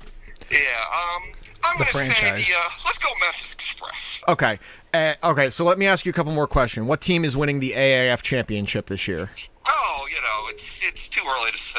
Let's let's go Memphis Express. Okay, that's my team, so I'm, I'm grateful. Um, and and have you gotten any word from um the the head? their colors. me, me as well. What are their colors? Um, so do you have any words from um the head coach of the Memphis Express, one uh, Mike Singletary? So Mike Singletary was um he if you remember, he did coach the 49ers before um Craig Harbaugh took over. And he kind of alienated them because he apparently would uh, show his butt at uh, his players. DeVernon Davis. Getting our asses cooked. He actually coaches in um, not the full nude, but from the waist down, so he doesn't have to have those um, those problems anymore. And there's always been a lot of jokes. He seems to be the butt little humor of jokes. Easy, easy. P- come on, we have uh we have an inappropriate bell, so please say the uh, just bottom bottom his bottom. Yeah, but um, Bottom. I think I think Mike Singletary's on his way to win um, American Association Alliance of American Football Coach of the Year. Um, Okay. you know, it's hard to. And what's the Memphis Express's record? What's the Memphis Express's record right now? I believe they're ten and oh. zero. Uh, there's only been two weeks of the league. Yeah. Yeah, but it, they, they, the, the way they do scoring in the A- uh, the AAF is Ah, it's like NASCAR scoring, right? Where you get points for the you get the the AAFL FA Cup. Yeah, and you know the Memphis Express. Look, they got Christian Hackenberg, they got Mike Singletary, they got uh, you know, Do you think there's a possibility that Singletary becomes a player coach and plays linebacker for the Memphis Oh, Express? absolutely. I mean, there's been grumblings about that. Look, it's in his blood. I mean, come on, Memphis Express. They're red, blood's red. I- It's a perfect fit. Well, uh, Chuck Lace, um, we're really excited to hear from you next week with another update um, on the teams like the Birmingham Iron, um, the Salt Lake City team, um, The Atlanta Hot Shots. Salt Lake. Salt Lake has a team. They do. Oh. No, we're, we're gonna send you on location next week. and The- you can report from camp. Yeah, the Atlanta Hot Shots. Not Mormon, so that's a good good fit. All right, well, Chuck, we really appreciate some of your time. Uh, Thank one you, day, Chuck. We, we hope maybe for our 50th episode, One second, my wives are calling me. okay, um, maybe up for our 50th episode, you could come in studio um, and be part of the show. yeah, I can't wait to see you guys. Um, it's I've been a lifelong fan. Uh, uh, day one since last Last week. week. All right, Thank well, well, Chuck, uh, we'll talk to you soon, and uh, just give um, a last word to the the audience. All right, Dennis Troy, it's been a pleasure. All right, thanks. All right, and that was Chuck Lace with our AAF report. Um, can't so believe it, man. clearly, The if you're AAF gonna 's if a you're real gonna thing, be dude. betting on um, the AAF, you need Chuck Lace's report. You can follow him at Chuck Lace on Twitter. Um, so that was uh, really cool. I mean, we're the- really going to be innovating here in the the sports community because I don't think any other show has an AAF expert. On. Yeah, we, we literally have a correspondent. We have someone on the ground. It- it's it's pretty crazy. Um, so there was some other cool stuff this week. Um, Uh, the trailer for Aladdin. Terrible. Did you see Will Smith? Yes, everyone saw Will Smith. He, I, I posted it. It was like Avatar Two looks like a piece of shit. I was gonna say literally someone someone sent me the picture of Will Smith's face superimposed on uh, on Doctor Manhattan's yes, face. that was Groho. Groho sent Yeah. it with Doctor Manhattan's big old Doctor Manhattan dick sticking out. Um, and before they show Will Smith as the genie, it looks kind of cool. But I am constantly forgetting that it is one o- none other than Guy Ritchie directing this, and Guy Ritchie stinks. Um, he has a few good movies, but it's been a long time. I, I just I don't see how Will Smith doesn't have like the the wild personality like Robin Williams, which made the the fucking genie. Um, it- that- like I that- said, visually it looks great. Well, that was the other thing because Robin Williams was so scatterbrained. Like, so he would just Dude, start saying, "Blah, blah, blah," they like, he had would just so start much going. they had so many recordings that he did for aladdin because they just told him you could ad lib and th- the part of the agreement when he did the, the original movie was that they could not make a movie using his recordings without him signing off on it and he Mm. never did um, it went to like uh, maybe the first sequel he agreed to the Right. return of jafar or whatever but like even jafar kind of looks shitty in this and then uh, like that the monkey looks fine Yeah. aladdin looks fine Well- the- everything out like visually it, loo- like that looks great um, uh, what's the name of the country um, Ara- um, Uh, Arabia? No, um, it's a made up country that No, you're people right. thought was real. Um, but like it looks great. The cave collapsing, it's a classic. And then you see fucking like he comes out. He doesn't look like a genie. He looks like Avatar. no, like it- he comes it- out at first, and then you see him, and he's like, what, "What's the name? I, I need to know the name of the fucking country, Josh. Dude, look it up it's quick. bad, The like- country- okay, welcome to Agrabah instead of welcome to Earth. Um, I, I it's like it's not even a good like CGI job on no, his face. and you know also what if I he's mean? a genie, there should be like a misty cloud around him. You would think, not just Yeah. like he looks just ja- like he's yoked up. That's yeah, exactly And what he looks I- like. I, just don't see the point, and like by the exact opposite, Lion King so far looks fantastic. It does look but they're, I think they're getting to a point now where these are going to get, start walking a dangerous territory because now they're talking about making a live action Nightmare Before Christmas. That is Uh, a horrendous idea. yeah, that's pretty That bad. is not a movie. It works because of the claymation, because of Right. the stop motion. Um, and there also eh, there's a rumor if it's going to be a live action or a sequel. I don't know how you do a sequel to Nightmare Before Christmas either. It stands on its own. you gotta It's- no, you just leave it alone. It's one of the most perfect um, multi-holiday films there's ever family It re- films it there's really ever is. been. It's also timeless. To It- be exactly honest what I with mean. you. like, it it- it's hasn't held gotten it's old. held up because of that type of animation. So now if they do a live action one, all these people are going to be CGI. Right. it's going to look silly. uh, Nightmare Before Christmas still holds up to this day. So I, I just I really hope that this. It, it sounds like it's where it's going because I think they're doing a live action Mermaid. Like, Right. do me a live I action just, like- Bambi and really horrify children when the mother gets shot. They should do a Fox and the Hound. no. Airbud. They should do a remake of Song of the South where the people are animated, but the animals are real. That's actually That's not going to be terrible. very hard to do. Get the birds to sing. You got to do like Mr. Ed, where you're electrocuting it so the lips move. That's terrible. Now, now I was going to ask. Now, since we're on the topic of uh, movie trailers, did you? I saw a movie trailer yesterday, and it really freaked me out. What was it?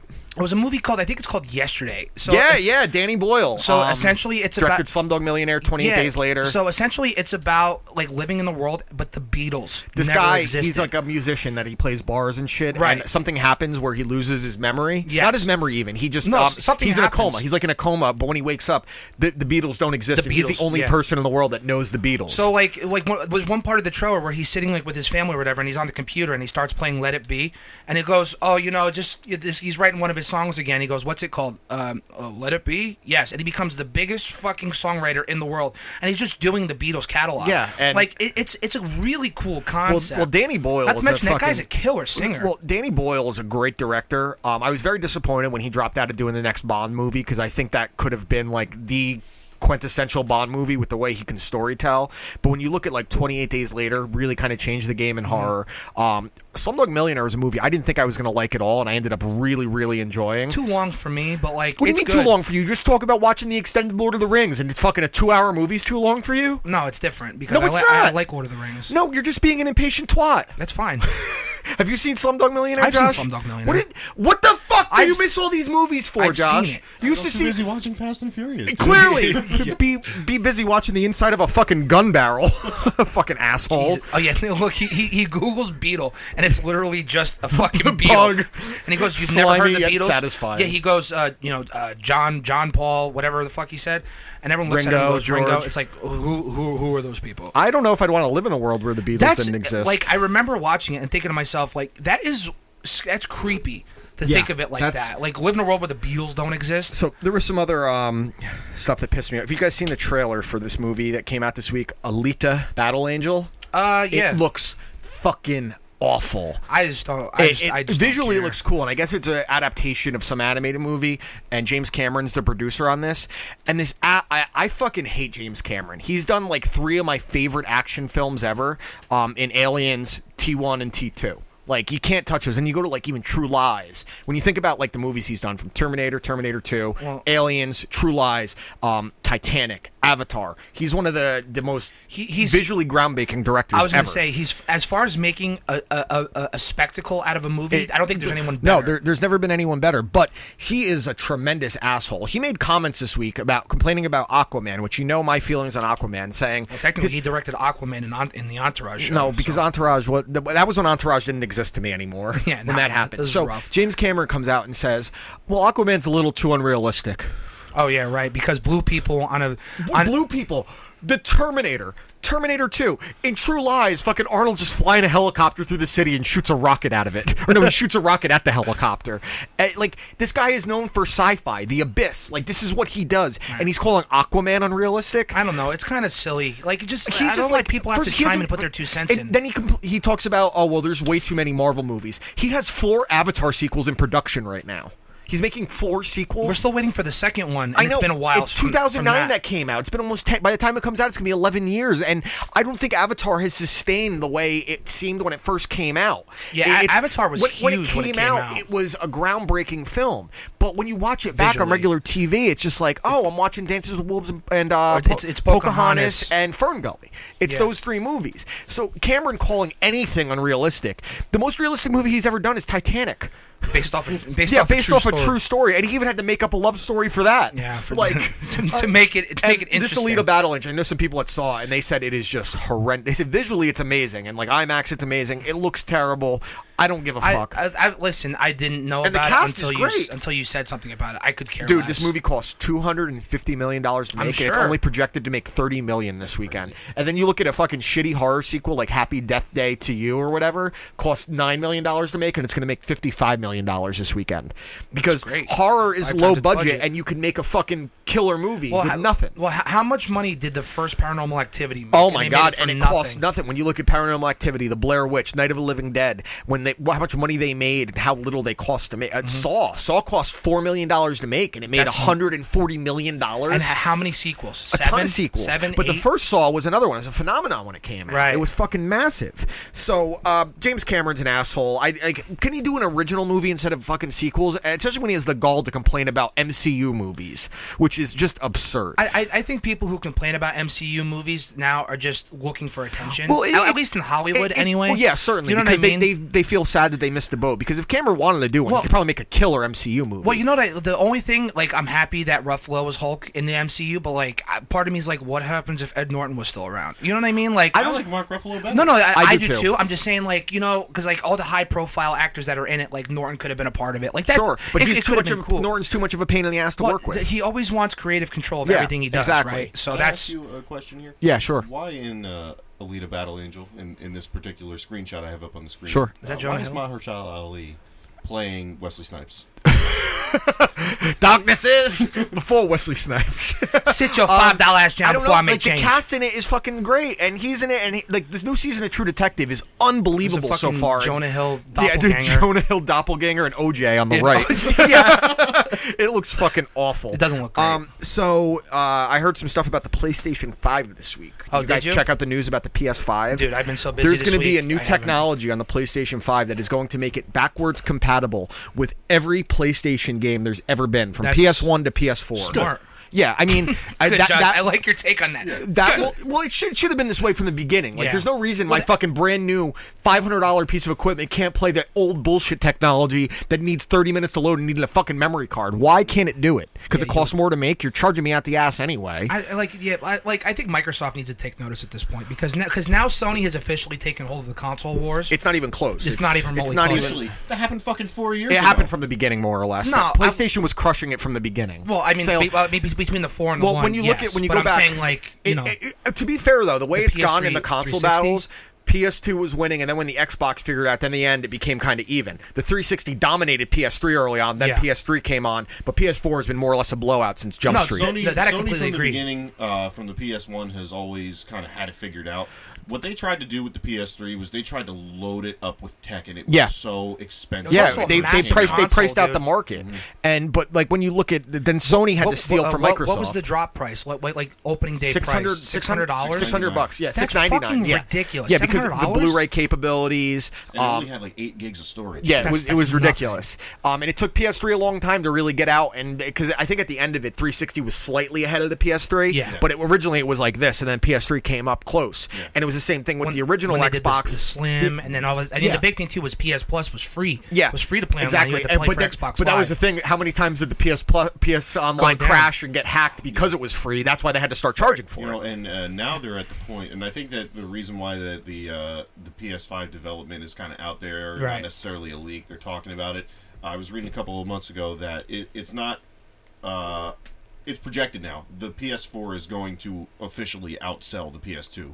Oh, Yeah. really? Oh, yeah, yeah. Amazing. That's a PS2 big deal. Is the, great, is the best-selling console Yep. Ever. of all time. Yeah, Yep. for sure. No, Yeah. absolutely. I mean, like, and, and I, I just, I'm, I'm a firm believer in Microsoft. I stick by it. You know what I mean? But I, I, I listen, think they I- need no, one- to no really one can step sh- the game No one up. can shit on. No one can tell me the Xbox One is a bad console. It's not. I- I- people that like have to say, "Oh, well, look how much better it is." is it." Like, are you that much of a jerk off that you can't acknowledge it's still a great console? Like, the, the I, I hate brand loyalty in general. Like, Right, no, i- I- if I'm you with ca- you on if you that, just have to Josh. say something else sucks, Apple.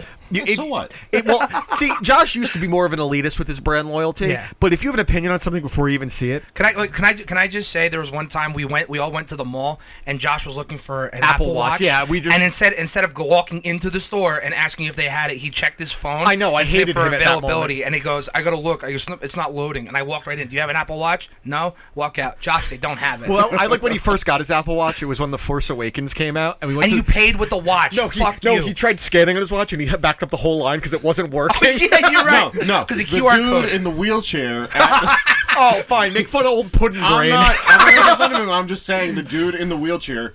Take from that what you will. Couldn't Thunder figure out brain. how to work his scanner. yeah well yeah, I'm sure. Couldn't figure to work his legs either. Um, all right, I got. I um, just there- felt like rolling. there was some uh, Breaking Bad movie news this week. Um, Give- it's- give me what- all the What's news. really cool? Um, this was the news that came out.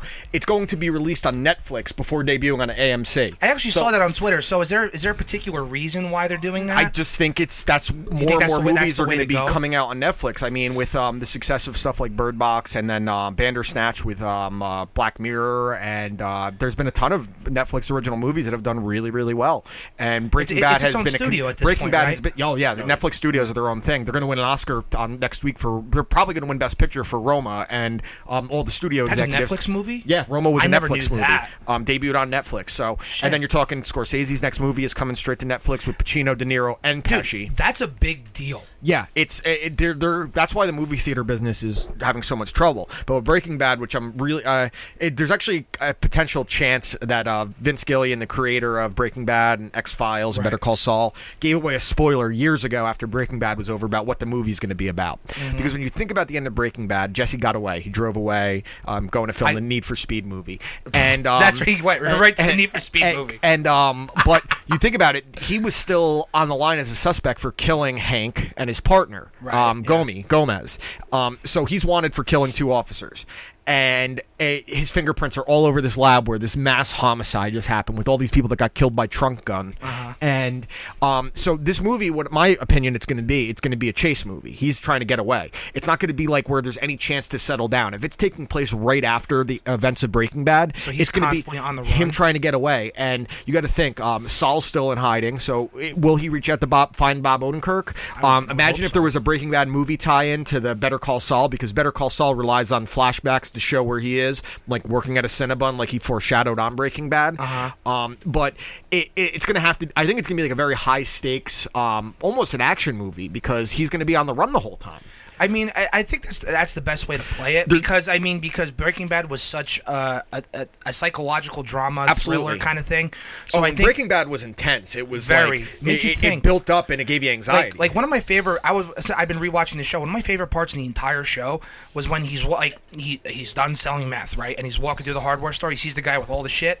And stay he's- off my turf. And he, and he walks up to the guy and says, "Stay out of my territory." Yeah, and you're like, that's great. Where oh, he, 'cause okay. he, yeah, he, where Yeah. he like he. That's when he decided I like being Heisenberg But- more than Walter White. That's and that's when uh, that when it comes full circle at the end of the show when he's talking to Skyler, he goes, "I liked it. I did it for me." Yep. Like that's it's the mo- one of the most complete characters in the in the history of TV. Yeah, no, and that, it's- like the fact that they're gonna have flashbacks. yeah. to Walter He, White he will this, be right? in They it. have Kristen to. Ritter's character Jane will be in it. There's Okay. going to be all kinds of. I'm sure Mike Armentrout will be in it somehow in But I- I'm- flashbacks because I'm I, think just- on the set they actually saw Mike's car that you see Oh, throughout really? the show. Yeah. I'm just such a big fan of the of the universe that they've created. Oh, dude! now, I you mean, know what, they've I mean? done between Breaking Bad and now Better Call Saul is just—it's simply incredible. Yeah, Um, and, and, and, but the only the only part that stinks is that Aaron Paul and Brian Cranston are pretty much typecasted that for the rest of their careers. Yeah, you know but what I you mean. know what the thing is? Like, I don't know if it's typecasted. I just think it's really hard Well, to overcome roles I- like this. I, I say typecasting as if like they're only going to be known as Jesse Uh, and well, Walter see, White. at least with Brian Cranston, he's like he just won a Tony for the one man show he's doing on Broadway. Cranston had been like a stat. He was on Malcolm in the Middle, dude. Malcolm in the Middle was a huge show, and he was getting nominated for awards on that. He was on Seinfeld. He'd been Well, I around mean, a long he- time. He, he Aaron even Paul- did a voice in like the Power Rangers, yeah, like the he, old Super he'd been Sentai. he'd been around whatever that is. Um, Aaron Paul had done some stuff, but he hasn't done much since. He's done mostly bombs. It's just hard to like James Gandolfini didn't have a ton of huge roles after The Sopranos. Edie Falco had a more successful career. She's still going on Nurse Jackie for Christ's sake. Aaron Paul was Um, actually in that really shitty Rock and Kevin Hart movie called Central Intelligence. It was really bad. So there's three people that saw this: The Rock, Kevin Hart, and you. I was fucked up. What do you want from me? yeah, you like the Kevin Hart movies, and No, I, I really don't like him. I just I caught that one. The Rock bought, was funny. you in it. bought and seen way too many Kevin Hart movies for me not to think that you don't like it. Well, the only other one I saw where he was in, I saw this really shitty movie called Fool's Gold. with You bought Get McConaughey. Hard. Well, I did it on And- and accident. you bought Get Hard. You watched The House. Didn't you watch that one? Will Farrell with uh, with uh, Rafi in it. Jason Manzukis was great. Yeah. See, exactly. So Ja- you Jason, definitely- I'll watch anything with Jason Manzukis. I don't exactly. care what you it want is. to talk about typecasting? He plays Rafi in everything. yeah, dude, he's great. Um, so I want to actually talk about a subject. Um, I like talking about childhood pranks. Okay. Pranks you played on people as a child. Um, when we were on Fudge and Finn's uh, podcast last week, I talked about when you and I were driving by Dan Ide with uh, the wiper sprayers, and I put out his cigarette. well, the wiper sprayers we talked about, I used to take my windshield wiper sprayers on my old car, and I turned them out to the side, and we would just drench people. We drenched Spooner right in the face one time as he was driving. and he's, he calls me up. I can't see anything. The wiper fluid burns. like, um, but there, there's definitely been some that I did that were probably over the line at No. certain points. You? Uh, I don't know. I mean, childhood pranks always have a weird course. I remember I wanted my dad to quit smoking, and I was like, "Oh!" I took his cigarettes, I threw him on the roof. And he he comes, he said, "Where are my cigarettes?" He walks out, and he just sees him on the roof. Yeah, he get did the that- ladder, get the ladder, and climb up. I climbed up, and he took the ladder down, so I had to jump. I mean, I remember we did that. Uh, he's like me and my buddy Chris. Like for whatever reason, like we go, yo, you you won't run around the house bare ass naked. He goes, yes, I will. so the second, so he runs outside, strips down, and he runs around the house. And me and my buddy Nick locked him out. Yeah. like, he was stuck outside. There, there was- there we was- got him stuck on his roof. There was one Did the that same um shit, that dude. uh, Stupid. my buddy Jared and Danny did to me. We were at Jared's house, me, Jared, Danny, and Spooner, and we were just fucking being assholes. We had like an ice ball fight outside, and I was in the basement, and then I hear Jared and Danny calling me upstairs. I'm like, oh, I'm coming, so I come, and then I fucking feel my foot fall in something like mushy and wet, and then I slip and land in it. They called me specifically because the dog puked at the bottom of the stairs, and they wanted to see if I'd step in it. I'm like, damn, that's fucked up. but I mean, there, there's, I mean, we did it to you where you dumped a gallon of water on ice water while you're showering. Yeah, like- and then you got mad. No, ju- just do a glass. He comes out with a fucking beer he, had a, pitcher. he had a pitcher of a pitcher of ice water. Get out of my fucking house! Yeah, get out of my fucking house. Um, I there was ones we used to do when uh, Josh and I worked at um, Shoprite, and uh, there was this guy that worked there that had uh, more or less multiple personalities. Um, I don't know if it's multiple, he talked to himself in different voices, and he like gnawed on his hand to the point where he, he had calloused like palm of his hand because Yeah. he would gnaw. it. Really nice guy, but we decided to to saran wrap his car. so we, we took the huge roll of saran wrap and we saran wrapped the fuck out of his jeep because he worked nights. So we got out of work. I think we went to the drive-in, Josh, that night, and then we came back and hung out after. And we were like hiding in the car, like let's see what Reed does when he comes out. Let's see. He comes out. And you just hear him go, motherfucker! And he starts trying to rip it, but we wrapped it so tight. He takes out a box cutter and he just slices the fuck out of his car. like a You lot. fucking idiot. And he's screaming, and we're like, oh my God, we're going to die. We're going to die. There was a coworker of ours that fucked, uh, that Reed fucked with pretty hard. Um, so I, t- you actually, I think, met Reed in Warwick the one time. I probably The have, really tall dude with the glasses that rides his bicycle around everywhere. He goes Yes, by I met Bicycle him. Man. Yeah, I So he decided one day to lock one of his coworkers in the, the warehouse in one of the trucks that delivers everything. Right, right. And this is a kid that was our age, and he's extremely claustrophobic, and he just locks him in it, pitch black, and he- like screaming. And Josh and I walk back there, like, what the fuck is happening? And we'd say, huh, I locked James in there. We're like, you should let him out. All right. He opens it, and James comes out, and he just fucking hits Reed with a haymaker. And Reed backs up, and there were these chains hanging from the top that were supposed to like lift heavy pallets. Reed grabs the chain and he swings on it like he's Indiana Jones, trying to kick him.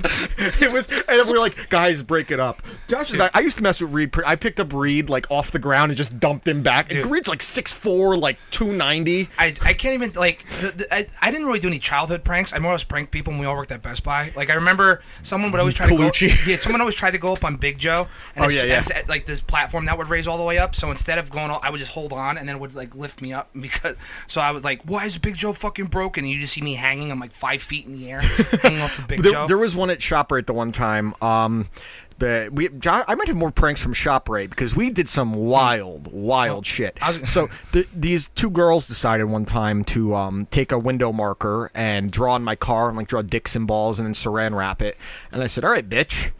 I got a better one for you. So I went to my buddies in the deli department and I said, I want you to give me as many cold cuts you can without getting in trouble, like the stuff you throw out. And it's like the middle of July, and I covered every inch of this girl's windows in deli meats salami, bologna, ham, Dude, turkey. That, that sounds like when we did that at our friend's house. We just put Dude. crap singles all over the no, windows. and then like she didn't get out for like six to eight hours, so it just like in, in the Oh, summer heat sad. Eh. just caked Ugh, on, dude. so she, gross. how mad was she, she Josh? well, we also messed with Larry a lot there. Yeah, we did. We used to take this kid Larry, and we would just like over the loudspeaker, we- someone would drop something right in front of him, and he Uh-huh. was like custodian, like glass would break, and we'd be like. Uh, Larry, one second. We go over the megaphone and make up names for him, like Larrington Normington Castor. Please come to Floral for a cleanup. He's like, "I'm right here. We what I put a remember I put a munchkin in his exhaust pipe. it shot out. started his car, and it shot. I mean, I, the only thing I remember I did to him was like we just opened at Best Buy. It's a brand new bathroom, and I carved for a good time call Dan Perosi. And Yeah. I wrote, and I wrote, I wrote his phone number. The very next day, we have a chalk talk, and our our boss I looks didn't at know us- about it at this point. Like I'm in the huddle. Our, our boss looks at us and goes, "Who- "Who wrote Dan's phone number on the bathroom stall?" And I'm like, "I, knew- don't, I don't he know." like goes to me like, "Why did you write your number?" I'm like, "Why would I write my own number?" Like I'm not looking for a bu- uh, to play Ookie Cookie. yeah, dude, for, yo, for years he had no idea it was me. I'm Yeah. like, I I don't know why. That's the first thing I thought of. I had to fuck with Perosi. But I mean, it's not a prank, but it's a funny story. It's about Greg. Oh, no. it's when Greg fell in the shower. it's not I was like like, playing. I, was playing Xbox I, with you. I wish it We were was a- playing Destiny, I think. Yeah, Destiny We, on I wish it. PS4. I wish it was a prank, but it happened like it was a prank. I'm just sitting in the living room, and I, you know, Greg's in the shower, and I'll- just literally, just out of nowhere, all I hear is ah, loud bang. I, I, I, Taylor goes to me, dude. I think Greg just fell in the shower.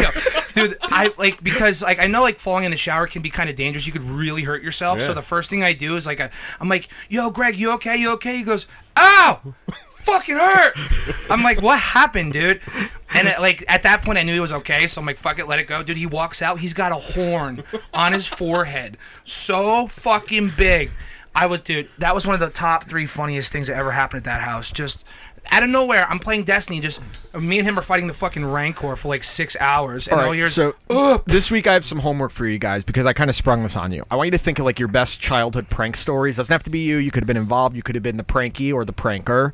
Um, let's go over them next week because I can Uh-huh. go, Okay. I can come up with some fucking doozies. Yeah, I think I- I have one. um, All right, why don't we get to some questions? Um, from the listeners, some questions. And yes, so let's start with the first. Uh, we got a couple from Ian Ramirez. Uh, my take on where Antonio Brown will end up is the first question. Um, uh, that's a really tough question. I'm gonna say he's gonna end up on the Houston Texans with uh, the release of Demarius Thomas uh, coming up. They need a number two. It's gonna be really hard to have him and DeAndre DeAndre Hopkins. Hopkins. But I, I, I will say, if not Antonio Brown, Le'Veon Bell is going to end up on the Texans. It could be one of the two. Yeah. Um, the other team that I would consider a good chance of him going is the San Francisco 49ers. I know Yeah. the betting favorite is the Miami Dolphins. That is not going to happen. I don't think so No, either. No, shot. Um, I, I obviously I had a hot take. I obviously said the Broncos, but more, more and more so now, I don't see that happening no, anymore. no, no. They're going Just- to a very run based And n- system. not to mention, they have a lot of faith in that court in Cortland Sutton to Yeah. be their number one at Uh, some yeah. Um, point. So I think they have what they need there. now I'll take this one. Yeah. Flacco's bitch ass going to the Broncos. Now I had no idea this happened. I was No, working Oh, I all was so day. happy I was the one that got to ruin your day. He texted me and he goes, "Congratulations on your quarterback." I go, "What?" And he goes, "Yeah, you traded for Flacco." I go, "For what? What did we give up?"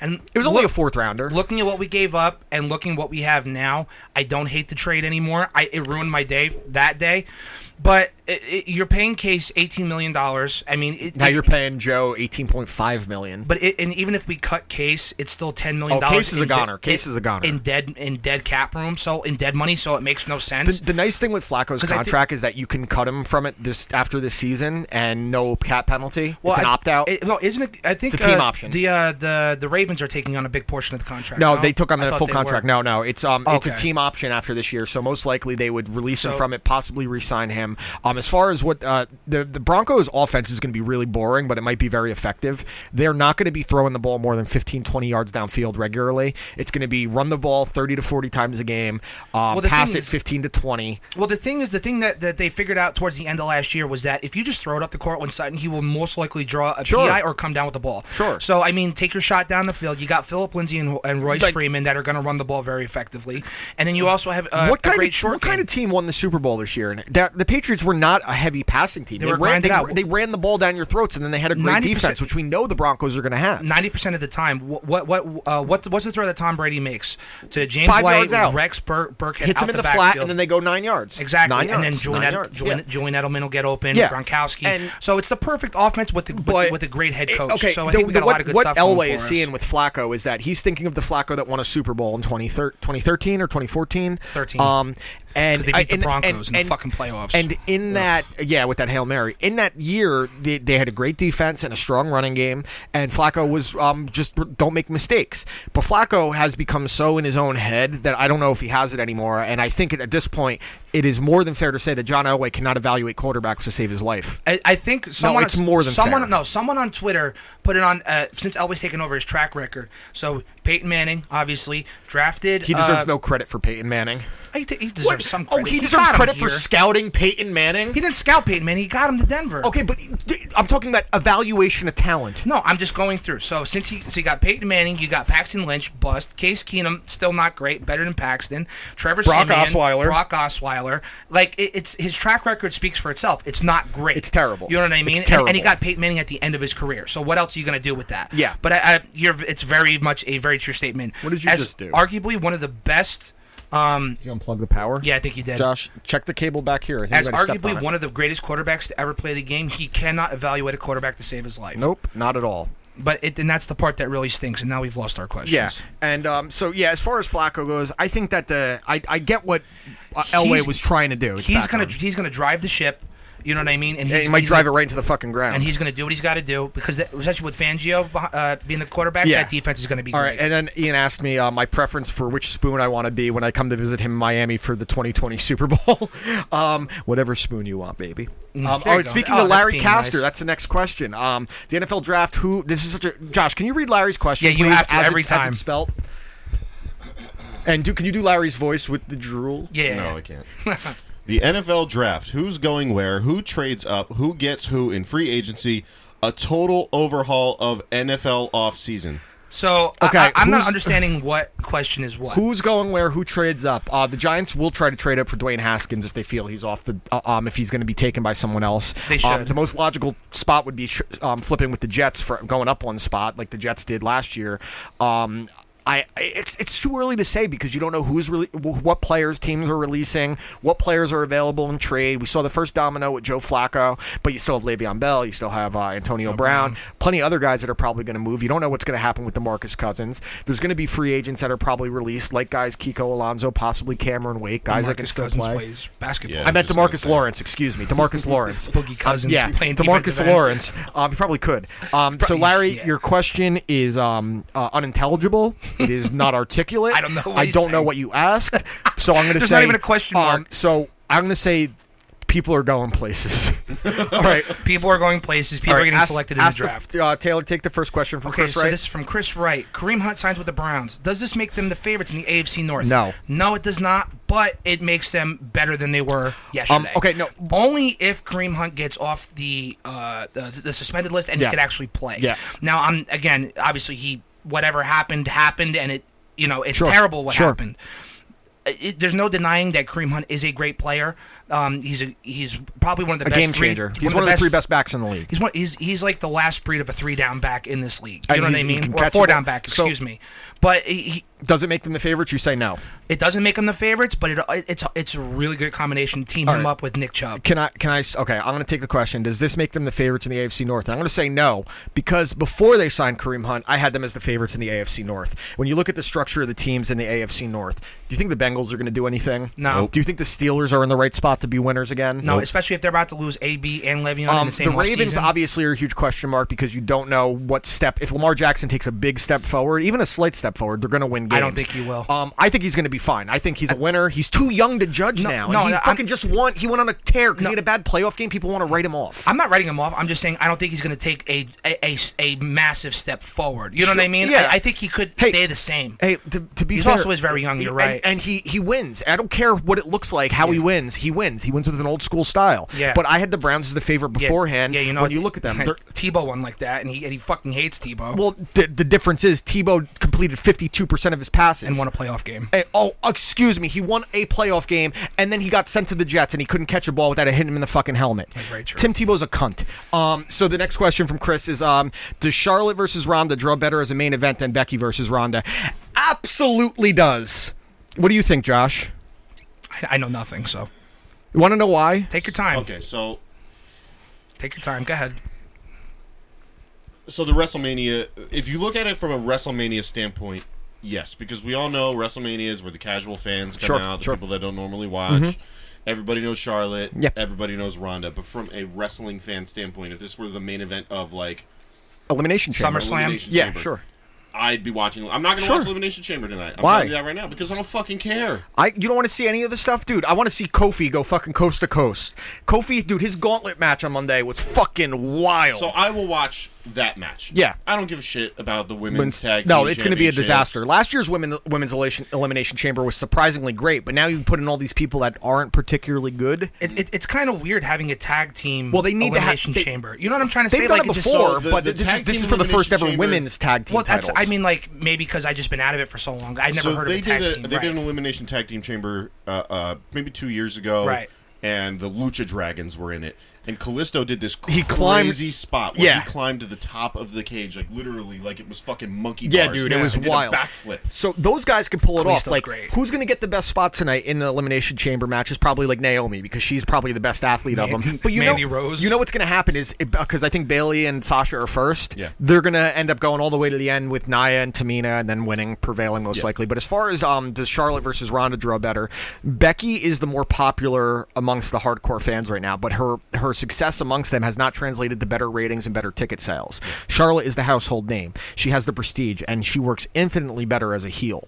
Um, but ultimately, it's going to be a triple threat match. Yeah. The fact that these wrestling fans are acting like it's not a storyline thing, that they're not recreating How the long- Stone Cold How many stuff. times have we done this? How many times have we been here? Exactly, but the- it's going to be a triple the, threat the match. key, the- Yeah, the, the key what they yeah she's suspended. She was at a live event last night. Like, come on. her- Um, and she, I her guarantee knee. you because Charlotte's saying she's sitting ringside for Ronda versus uh, Ruby Riot tonight, Mm-hmm. and Becky's gonna like come through the crowd and attack Charlotte. I'm sure to make sure that Ronda retains. Mm-hmm. Um, and uh, what the fuck was I gonna say? I, I don't remember. Um, oh yeah, what it's gonna be the triple threat. It should be a triple threat elimination match where Becky gets the win over Charlotte and then Ronda because Oh, instead of a regular triple threat, someone exactly pins. Doesn't because matter if it's a it'll- champion. it- it's kind of like doing WrestleMania 30 when um, Daniel Bryan beat Triple H and then he won the triple threat later that mat- night, tapping out Batista. All right, um, this question is from Wife Two. Um, have you watched Velvet Buzzsaw on Netflix? If Nope. so, did you think it was a dumpster fire? Sincerely, Wife Two. I actually just watched Velvet Buzzsaw the other day, and I really wanted to like it because I like Jake Gyllenhaal a lot. Tony Collette was in it. John Malkovich was in it, and it was directed by a guy that did an awesome Jake Gyllenhaal movie called Nightcrawler. Nightcrawler was fucking great. like X Men Nightcrawler. No, dude, you're an asshole. Um, no, no, Just Nightcrawler. I ask. I can't believe don't I, can't believe you fucking didn't know. see Nightcrawler either. I didn't Jesus, um, Nightcrawler was huge when it came out. Velvet Buzzsaw was one of the worst pieces of shit I've ever seen in my life. Just a fucking pretentious, artsy fartsy thing that was trying to be satire like American Psycho, all but you it didn't know if it wanted to be a mystery. Jake Gyllenhaal's a great, one of the best actors of our generation. He was. Awful. Tony Collette, we know how I feel about her. Yeah. She was awful. I don't Wow. even know why John Malkovich was in it. I completely forgot. He's in every Netflix movie. I know. It, it You was, would think with a this cast like that, movie- it would be all right. It was horrendous, and it's not e- either a- any of the actors' faults. It was poorly written. It was well directed, but it was just a fucking piece of shit movie that I couldn't believe. I wanted to like probably it too. got paid pretty well because. Oh, of it, I'm though. sure. I'm sure. All right, we got a bunch of questions from Allison Willis. All right, the first one: When you're old, what do you think your children will ask you to tell stories about? Why don't- does mommy have a black eye? I don't. I, I don't. Um, I mean, they pro- in my personal situation, they probably want to ask about my dad, their grandfather. So that's probably like being serious. That's probably where it's coming from. Yeah, probably the Um, same. They probably want to ask about their they, grandfather. they may my want to. grandfather They, or something like if that. they're going to be watching sports with me. They'll want to hear like uh, when I was a kid, I wanted to hear about the glory days of the Dolphins and the Mets and Mm-hmm. things like that, and the um, old wrestling and shit. So that kind of stuff. Well, I, I can guarantee you, like my kids will ask about, like, oh, like, oh, do you remember when you saw the like uh, this band live? You know yeah, what I mean? Sure. Because yeah, yeah, yeah. Exactly. I that's used to a- ask my dad about seeing bands like Zeppelin all Well, the that's the time. same thing. Like my dad always told me, like, oh, you went to go see the Ramones down in Pacific Yeah, and yeah, shit yeah. like that. So like, it'll be, kind of be the same thing, you know? All right. What are some red flags to watch out for in daily life? Um, maniacs on the subway with a machete. Yeah, that- that's Um, one. Yeah, that's one. I mean, red. fl- What does that mean? Um, okay, I got an answer for you, Allison. What are some red flags to watch out for in daily life?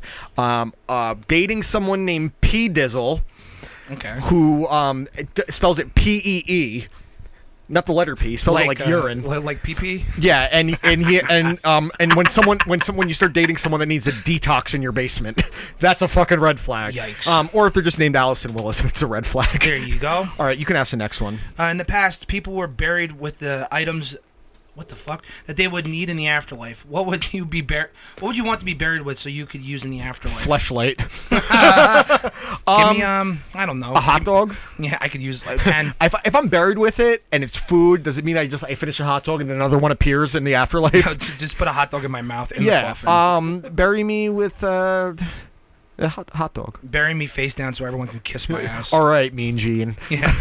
All right. Um, what is the worst thing you could hear as you undergo uh, as, as you're going under anesthesia before heart surgery? Oh, whoops, missed. No, no, I like it. Uh, now unzip. Uh, this is a big one. no, no, you don't want to hear. Whoops. Yeah, that's exactly it's the one thing you don't want to hear. Or you think you're getting a heart surgery? It's like, 100. All right, we're about to remove the top of the skull. 100, 99, 98. um, should kidneys be Wait, which ab- one? should kidneys be able to bought and sold? Sure, if you want to sell something, I don't care what the fuck it is. You should be able to sell whatever. Don't care. And the most comfortable, better chair you've ever been in, uh, your mom's. Next question. Yeah, sure. okay. Jesus Christ. Uh, this is from the Corner House podcast. Do you believe the movie The Man Who Killed Hitler and then Bigfoot and then the Bigfoot could be loosely based on a true story? I hope it is. I would. Yes, I would expect it to. I- I be. really hope This it- is the one with Sam Elliott. Yeah, the Sam Elliott one I was And talking it's, about. it's probably already great. Yeah, I'm So- sure Sam Elliott's great in everything. Um, could it be based loosely on a, a true story? No, because um, it, Hitler escaped Germany. Like that's a common fact Yeah, that no, Hitler that's- escaped Argentina. I- I think- I think we um, can all and the agree that's Bigfoot's not happened. real. I found Bigfoot and he tried to eat my ass. Messing with Sasquatch. He's in Um, And there eating the- Jack the, Links. next and last question from Collateral Cinema Podcast. Uh, we talked about this already, but the Aladdin Trail. What do you think? Yay or nay? Nay. I'm going with a big nay. Nay. Um, it just doesn't look. The, the genie just doesn't work. They would have been better off using the exact voiceover f- of Robin Williams and doing like they did Grand Moff Tarkin in Rogue One, um, where it was CGI and it looked real, even though pe- that actor had been dead for fucking years. So, all right, hot takes. I'm gonna be so mad if you come in. I don't really have a hot take, but I, I like pizza. So you need a real hot take. Okay, so I guess my I'm only tired of your shit.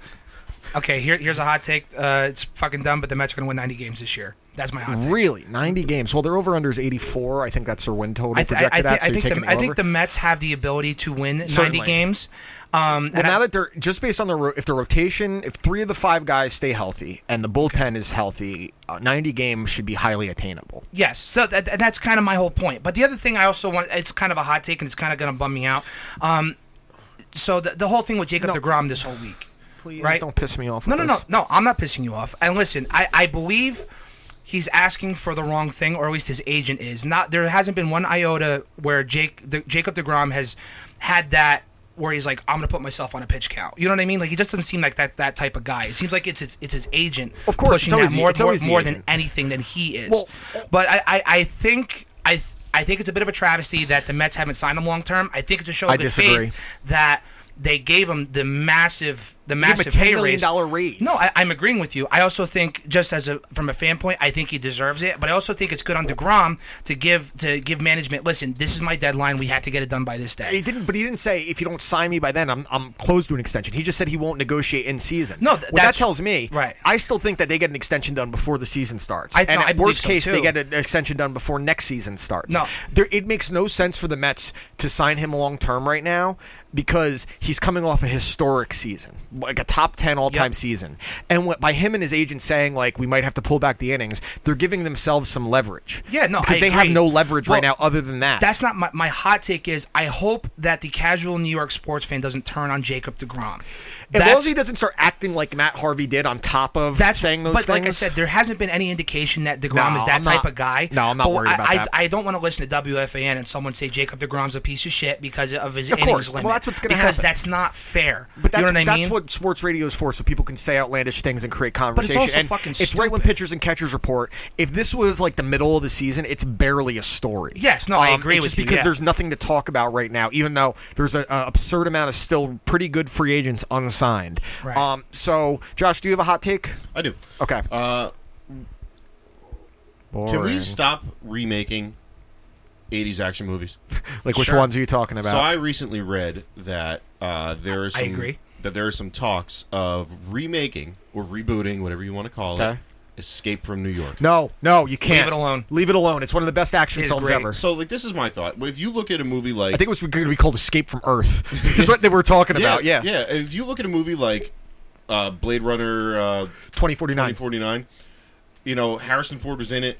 You know, Harrison Ford Yeah. still, The man. uh, you know, did really well in it. Sure. Can't teach cool, and that's Harrison No, Ford. Kurt Russell still is the man. Is the man. Dude, the Santa Why Claus not Chronicles make, on like, a- Netflix a were great. Way, way, way in the future sequel starring Kurt Russell. if you're going to make a, an escape uh, from yeah, that no, movie I'm at with you. M- make a sequel. Don't reboot where, the whole where you could bring, fucking dude, want to do it the right way. Bring an old man Kurt Russell and then have his son Wyatt Russell play like his protege or his son that's going to take Yeah. over the series now. Yeah, no, now I that you like say the that, idea yeah. of doing like the old man character coming back. Arnold's talking about doing an old man Conan movie, which I would be fucking down Yeah. for.